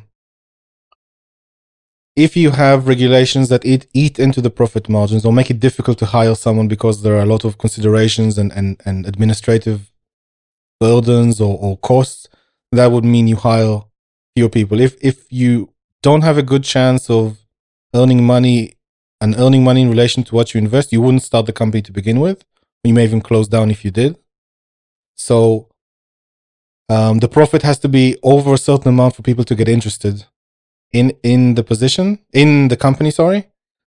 And um, both taxes and regulations eat into that. Now regulations in addition are bar- can be barriers to entry just to start the company get into the industry. Like you have to have x y and z. And that's you know how you how free marketers will say this is how you form monopolies because you have a high barrier to entry. So fewer people can enter the the industry and therefore the larger players can be more aggressive towards the minority of players because the government just cut off uh, new entrants from coming in. Mm, and, and, and, and, even they may encourage uh, regulations that would result in cutting off new entrants. Okay, so for starters, uh, what do you think about regulations and especially like uh, tax structures where like they benefit small businesses. So basically, you go like, okay, depending on how long the business has existed and how large it is, we are gonna like uh, not be as strict with our regulations and gonna give them some tax benefits. You can. So this is subsidies. You you can do subsidies in terms of taxes, but I don't see how you can. You cannot do it in terms of regulations. Ultimately, the regulations are there for um, protecting the consumers. So I don't see how the size of a business will affect that. Well, if you're arguing that like regulations are this great hindrance to entrepreneurship and we want entrepreneurship, then you could make a case for, uh, for not that the, co- but it would defeat the purpose of of those regulations in this instance. If you're protecting the consumers, then it doesn't matter like the the state of it. Like if if an entrepreneur comes in and is and you you say okay, just for you you have no regulations, then they somehow cause not no, issues. regulations, just less, just less, regulations, right? You, you, you take regulations that are like I don't see not as important, but I don't see how you can do that. Regulations are also like bureaucracy and regulations are so massive. I don't even see how you can entertain that idea. It's just such a headache. Well, well for uh, example, reading make stream, making a streamlined version of it, right? For like where you where you where you focus really on the there is no important. such there is no such thing. Well, that's what I'm saying. Why not make? There is no such thing. there's no stream. Look, I, I can show you. I, I only have a uh, like from America, but I can show you like how regulations become larger and larger over time. In in 2020, there there were 4.7 million restrictions, uh, like just federally, not even not even like state or or, or like if you have like insure like uh, oh, no, no, I, I, I trust you on that. I, I do work with government papers and there. Sure. So it's it's just just me like paying my taxes is such a vague and ambiguous thing. Like I don't see how you can streamline anything unless, unless you do something like, look, all taxes are just one number. You can pay it in five minutes. We don't like. There's no deductions, no nothing. It's just a low number. Leave us alone and just pay it. Okay. If you do something like that, like this is tax tax simplifications. If you do something like that and you and you kind of like make it redundant to, you know, those. This is a bit of a side point. Make, make it redundant for uh, companies to play with the rules so they can be more tax efficient. Just say, well, taxes are low, no deductions, no playing around, equal to everyone, big or small. Then they, you could, you could, in, in theory, incentivize uh, entrepreneurs that way. Absolutely, because if if a large company comes in, let's say uh, Amazon comes into a town on a state level or on a country level or city level, and you know, states and cities and countries compete for companies because it's it's jobs and their citizens yeah, want jobs, and they say you have a subsidy you don't have to pay tax above this number and just just you know employ 10,000 50,000 people in our in our state. Well, that's what we want. So those people will have you know more of a preference. And you know there are um, industrial policies just for these kind of large players coming into your state or city. Uh, but if you say we don't have any of that we just have a flat low tax for everyone large and small no no loopholes no nothing just pay it it's it's too it's too small to even bother with playing with it, just just, pay it. People will do that, and that will incentivize entrepreneurs. Well, then we also have the issues that Amazon won't move in the small town, right? Maybe if it's if it's worthwhile for them, like if it's low enough, if, if it's low if, enough, they will move. If it was already worthwhile for them, then they wouldn't need the additional incentive, right? If if you have, let's say, if you have an economic zone with a low tax rate, yeah, mm people start moving to that economic zone, they start building something. At some point, it does incentivize large companies because there's a lot of activity there as well. It does incentivize large company to, you know, put an office, put a factory in. Yeah, it just happens on its own. Uh, sure, but if it was that easy, they wouldn't have to incentivize Amazon, right? There's, there's like, it does happen eventually, or, or, or it might also not happen because there's the whole problem of brain drain going on, right? No, that, Where people born in that town and become proficient at causing, at like creating economic activity, move into the city to do it there. The, the idea so is it's, it's not that easy, right? The idea is basically this, right? The the politicians and all the, the bureaucrats put a high tax number or high burden on everyone, and then they leave room for themselves to to give it to friends and family or friends or friends of family. Yeah, they can come in, they can put into the town because they have that buffer. People in the industry are incentivized to approach the politicians. And now the politicians are starting to sell something to to people. They have some sort of leverage now because they've raised it to like 39% corporation. I don't know what it is in America. 39% corporation tax, 21% something in addition to that all sorts of uh, rules that you have to play. If you have em- employees, you have to make sure they, you even if they're male, that they have to pay for pregnancy leave or something like that. I don't know, a variety of different things. And then they say, well, for you, because we want you in our town, we'll not enforce these things for the first two to five years or something like that. And then they invite people in. But if they didn't have the stick, they wouldn't have the carrot. Yeah, yeah, yeah. That's what that's kind of what I'm saying. Uh, if you, if you don't have the carrot, then how do you get the big companies mo- uh, moving in? I'm, I'm, what I'm kind of pointing out is that uh, I guess this is one of the issues I tend to have with the free market. That like there's so many situations in which there's always this you gain some, you lose some, right? There's always this there's always this big cost to making this decision. I feel like a lot of them just aren't necessary. Okay, but if you, but just to understand, if you have a, a, situation where the government is small, taxes are low, regulations are, let's say, lowish, and then they say, look, Amazon, if you want to come here, fine. If you don't, don't. Someone will come here and we'll hands off. Like we're we're only here if you know murder invasion, gang violence. That's what we're here for. Anything else, like we're not involved. Why would large companies not come there just because taxes are low, regulations are low? They can set up relatively easily. I mean, yes, they don't get any be- they don't get any special treatment from a high tax, uh, like a high tax city that gives them special treatment, but they also don't have to negotiate anything. It's still low taxes relatively, and it's low uh, regulations. So what they're talking about is basically just like the town universally lowering taxes or something like that. Let's say it's an economic economic zone with low taxes. Why would they not set up shop there? Or why would they Mm. why would they prefer like a town where they have like a crooked bureaucrat or politician that gives them favorable treatment over an economic zone? Oh, well, oh, why they would set up in that town, like in the in the corrupt town, is kind of obvious, right? Because there they have less competition to worry about. But no, no, if, if it's just about like turning low income areas into uh, making them more profitable by by I guess like cutting taxes and that sort of stuff, I could Mhm. see an argument. I'm I'm not entirely opposed to it, depending on the circumstance. Like obviously, you could also run into issues where like. Uh, all these companies are setting up shop there, and then you just don't have the rev- uh, revenue to pub- to fund every any public services. But but but I mean that could still But be you would- funded you wouldn't- federal- You wouldn't have public services. The public services will be provided by the market, basically. Like the public services that that you have will be police, army, court, Yeah, and, prison. yeah, and, and I mean you could also argue that like if no company is gonna set up there, then you're gonna not, not gonna have high tax. Then you- you're not gonna have tax income anyways, right? So yeah, I, I guess all in all, uh, I'm not opposed to the idea of like Great. Can I so can I mark you down as a free marketeer? Can I write no. you down next to your name dash likes free market heart heart capitalism?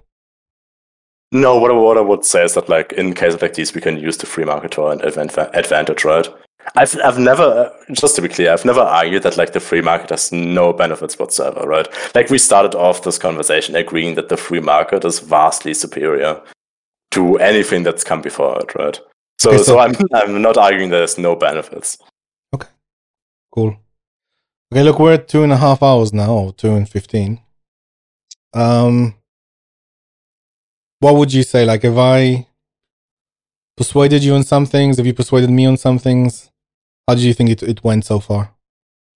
Let me think. Uh, I, I, I guess I, I feel like we have been a bit all over the place, which isn't necessarily a bad thing. I think we have touched on many topics, and I, I would say, I would say you're right, but I think we did uh, loyally stick to profit and self interest quite well throughout the. yeah, I, I, guess, I, guess, I guess the issue is more so just how broad of a topic it is.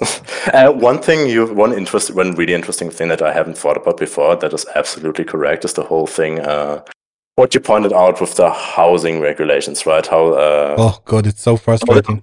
how, how there's how there's an incentive there to just stick to the regulations because the more the more stuff you add on top, the harder it's going to be for the bureaucrats to, uh, or at least with the current policies to to quantify that somehow. And then so so so to me, so to me that's like yeah, uh, that's definitely something some a, a point where like we need better policies there.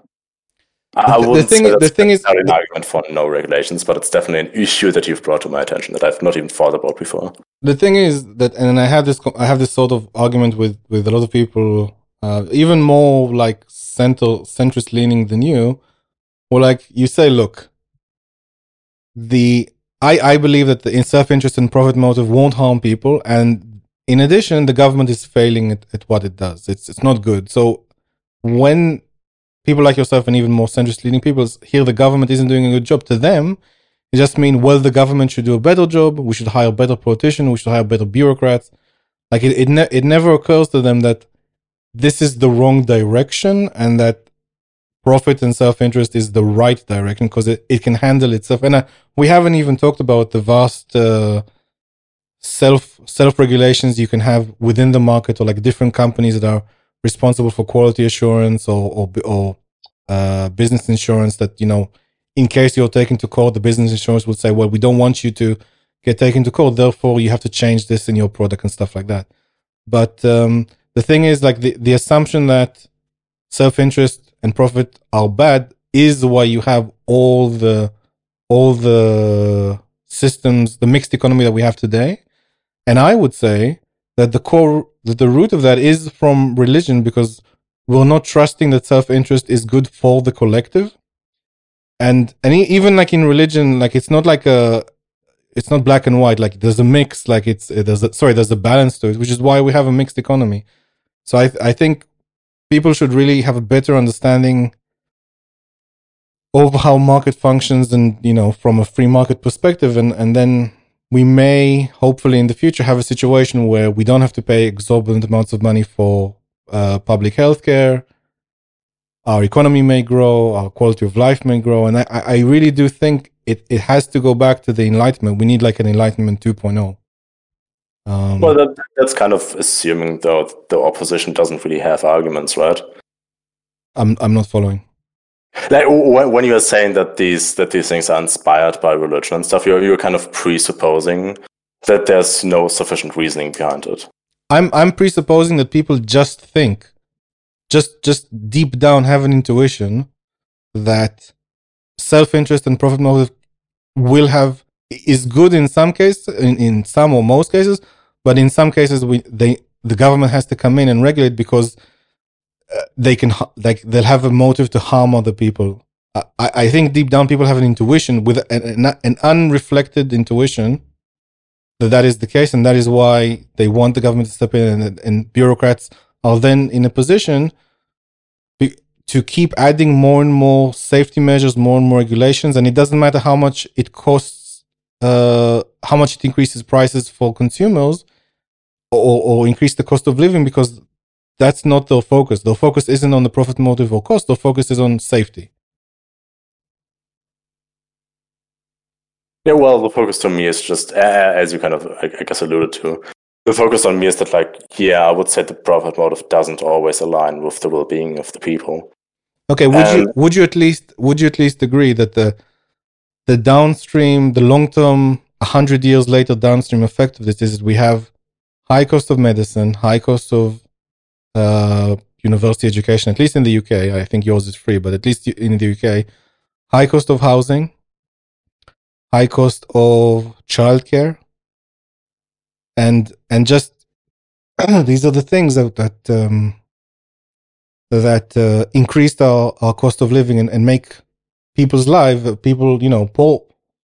Even if you're concerned people on the poor end that would hurt them the most I mean, I could just as easily argue that those are caused by the free market, right? Like, like, how like could you? How would you say that though? How could you even make that claim? Well, by arguing essentially from the the ways in which the again, like that. That's uh, I, I guess one thing that I would take away from this debate is that like I have to I have to work more on my debate skills because you still seem to be like under the impression that there's no arguments for or like no no even remotely reasonable arguments for the profit motive potentially being harmful, right? I I think I think it depends how you defi- you define it. I think if you look at the profit motive, uh, if you look at again, I have to switch to self interest.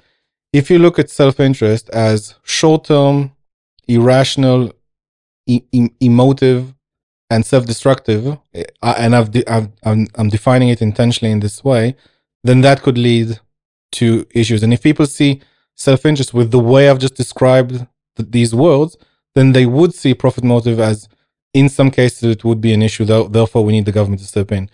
But if you see self interest as long term rational self interest, then I do not think that uh, that um, people would see it that way. I, I think right now I, I can give you a, an example if if there was a company, if there was a for-profit company and, and a non-profit company that that sold uh, sold people exactly the same thing, right? People would trust the non-profit company more.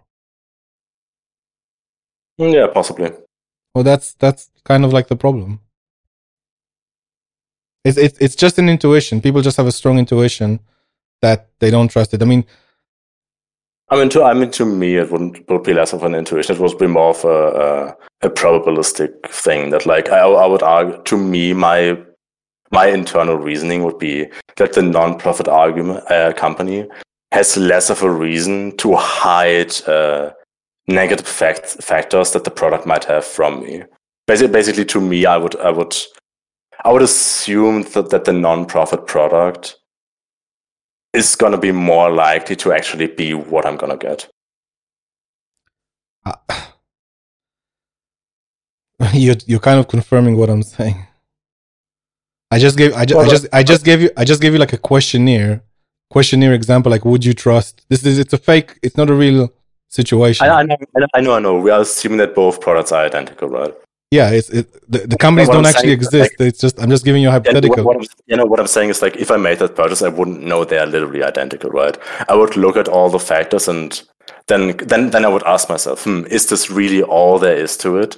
And I'm, then yeah, I'm, I'm, i would answer to that, and I would wonder, hmm, which company has more of an incentive to hide negative this, this is this me? is this is exactly the point. You haven't you have sort of like a, a negative vision and you think bad thoughts about this company. It's not like it's not like um this is objectively the case. You just think that it's bad. You you, you have a feeling that it is bad because it's for profit. Whereas another one is non-profit, so it, it must definitely not be hiding anything from you. No, it must not necessarily be hiding anything from. I would, just, I would say it has less of an incentive to hide something from me. Why? Why would it have less of an incentive? It's like if you're saying one is bad, why isn't the other? Just because it's non-profit? What's the difference? Yes, because the, the profit-oriented company what actually like has a profit incentive to make me buy the product, while the right, but the non the non-profit one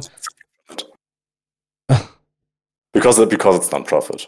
I, okay. But I, I, guess I guess the stakeholder. I, I, I, I think I think you should re-listen to this this conversation later, this this part of the conversation, and tell me if if you if you see like some something wrong with with how you looked at it. But okay. Anyway, uh, yeah, it was nice chatting with you. Let's do it again. Uh, come up with another topic. We can do it again. And uh, yeah, uh, have a nice day. You too. Bye. Goodbye.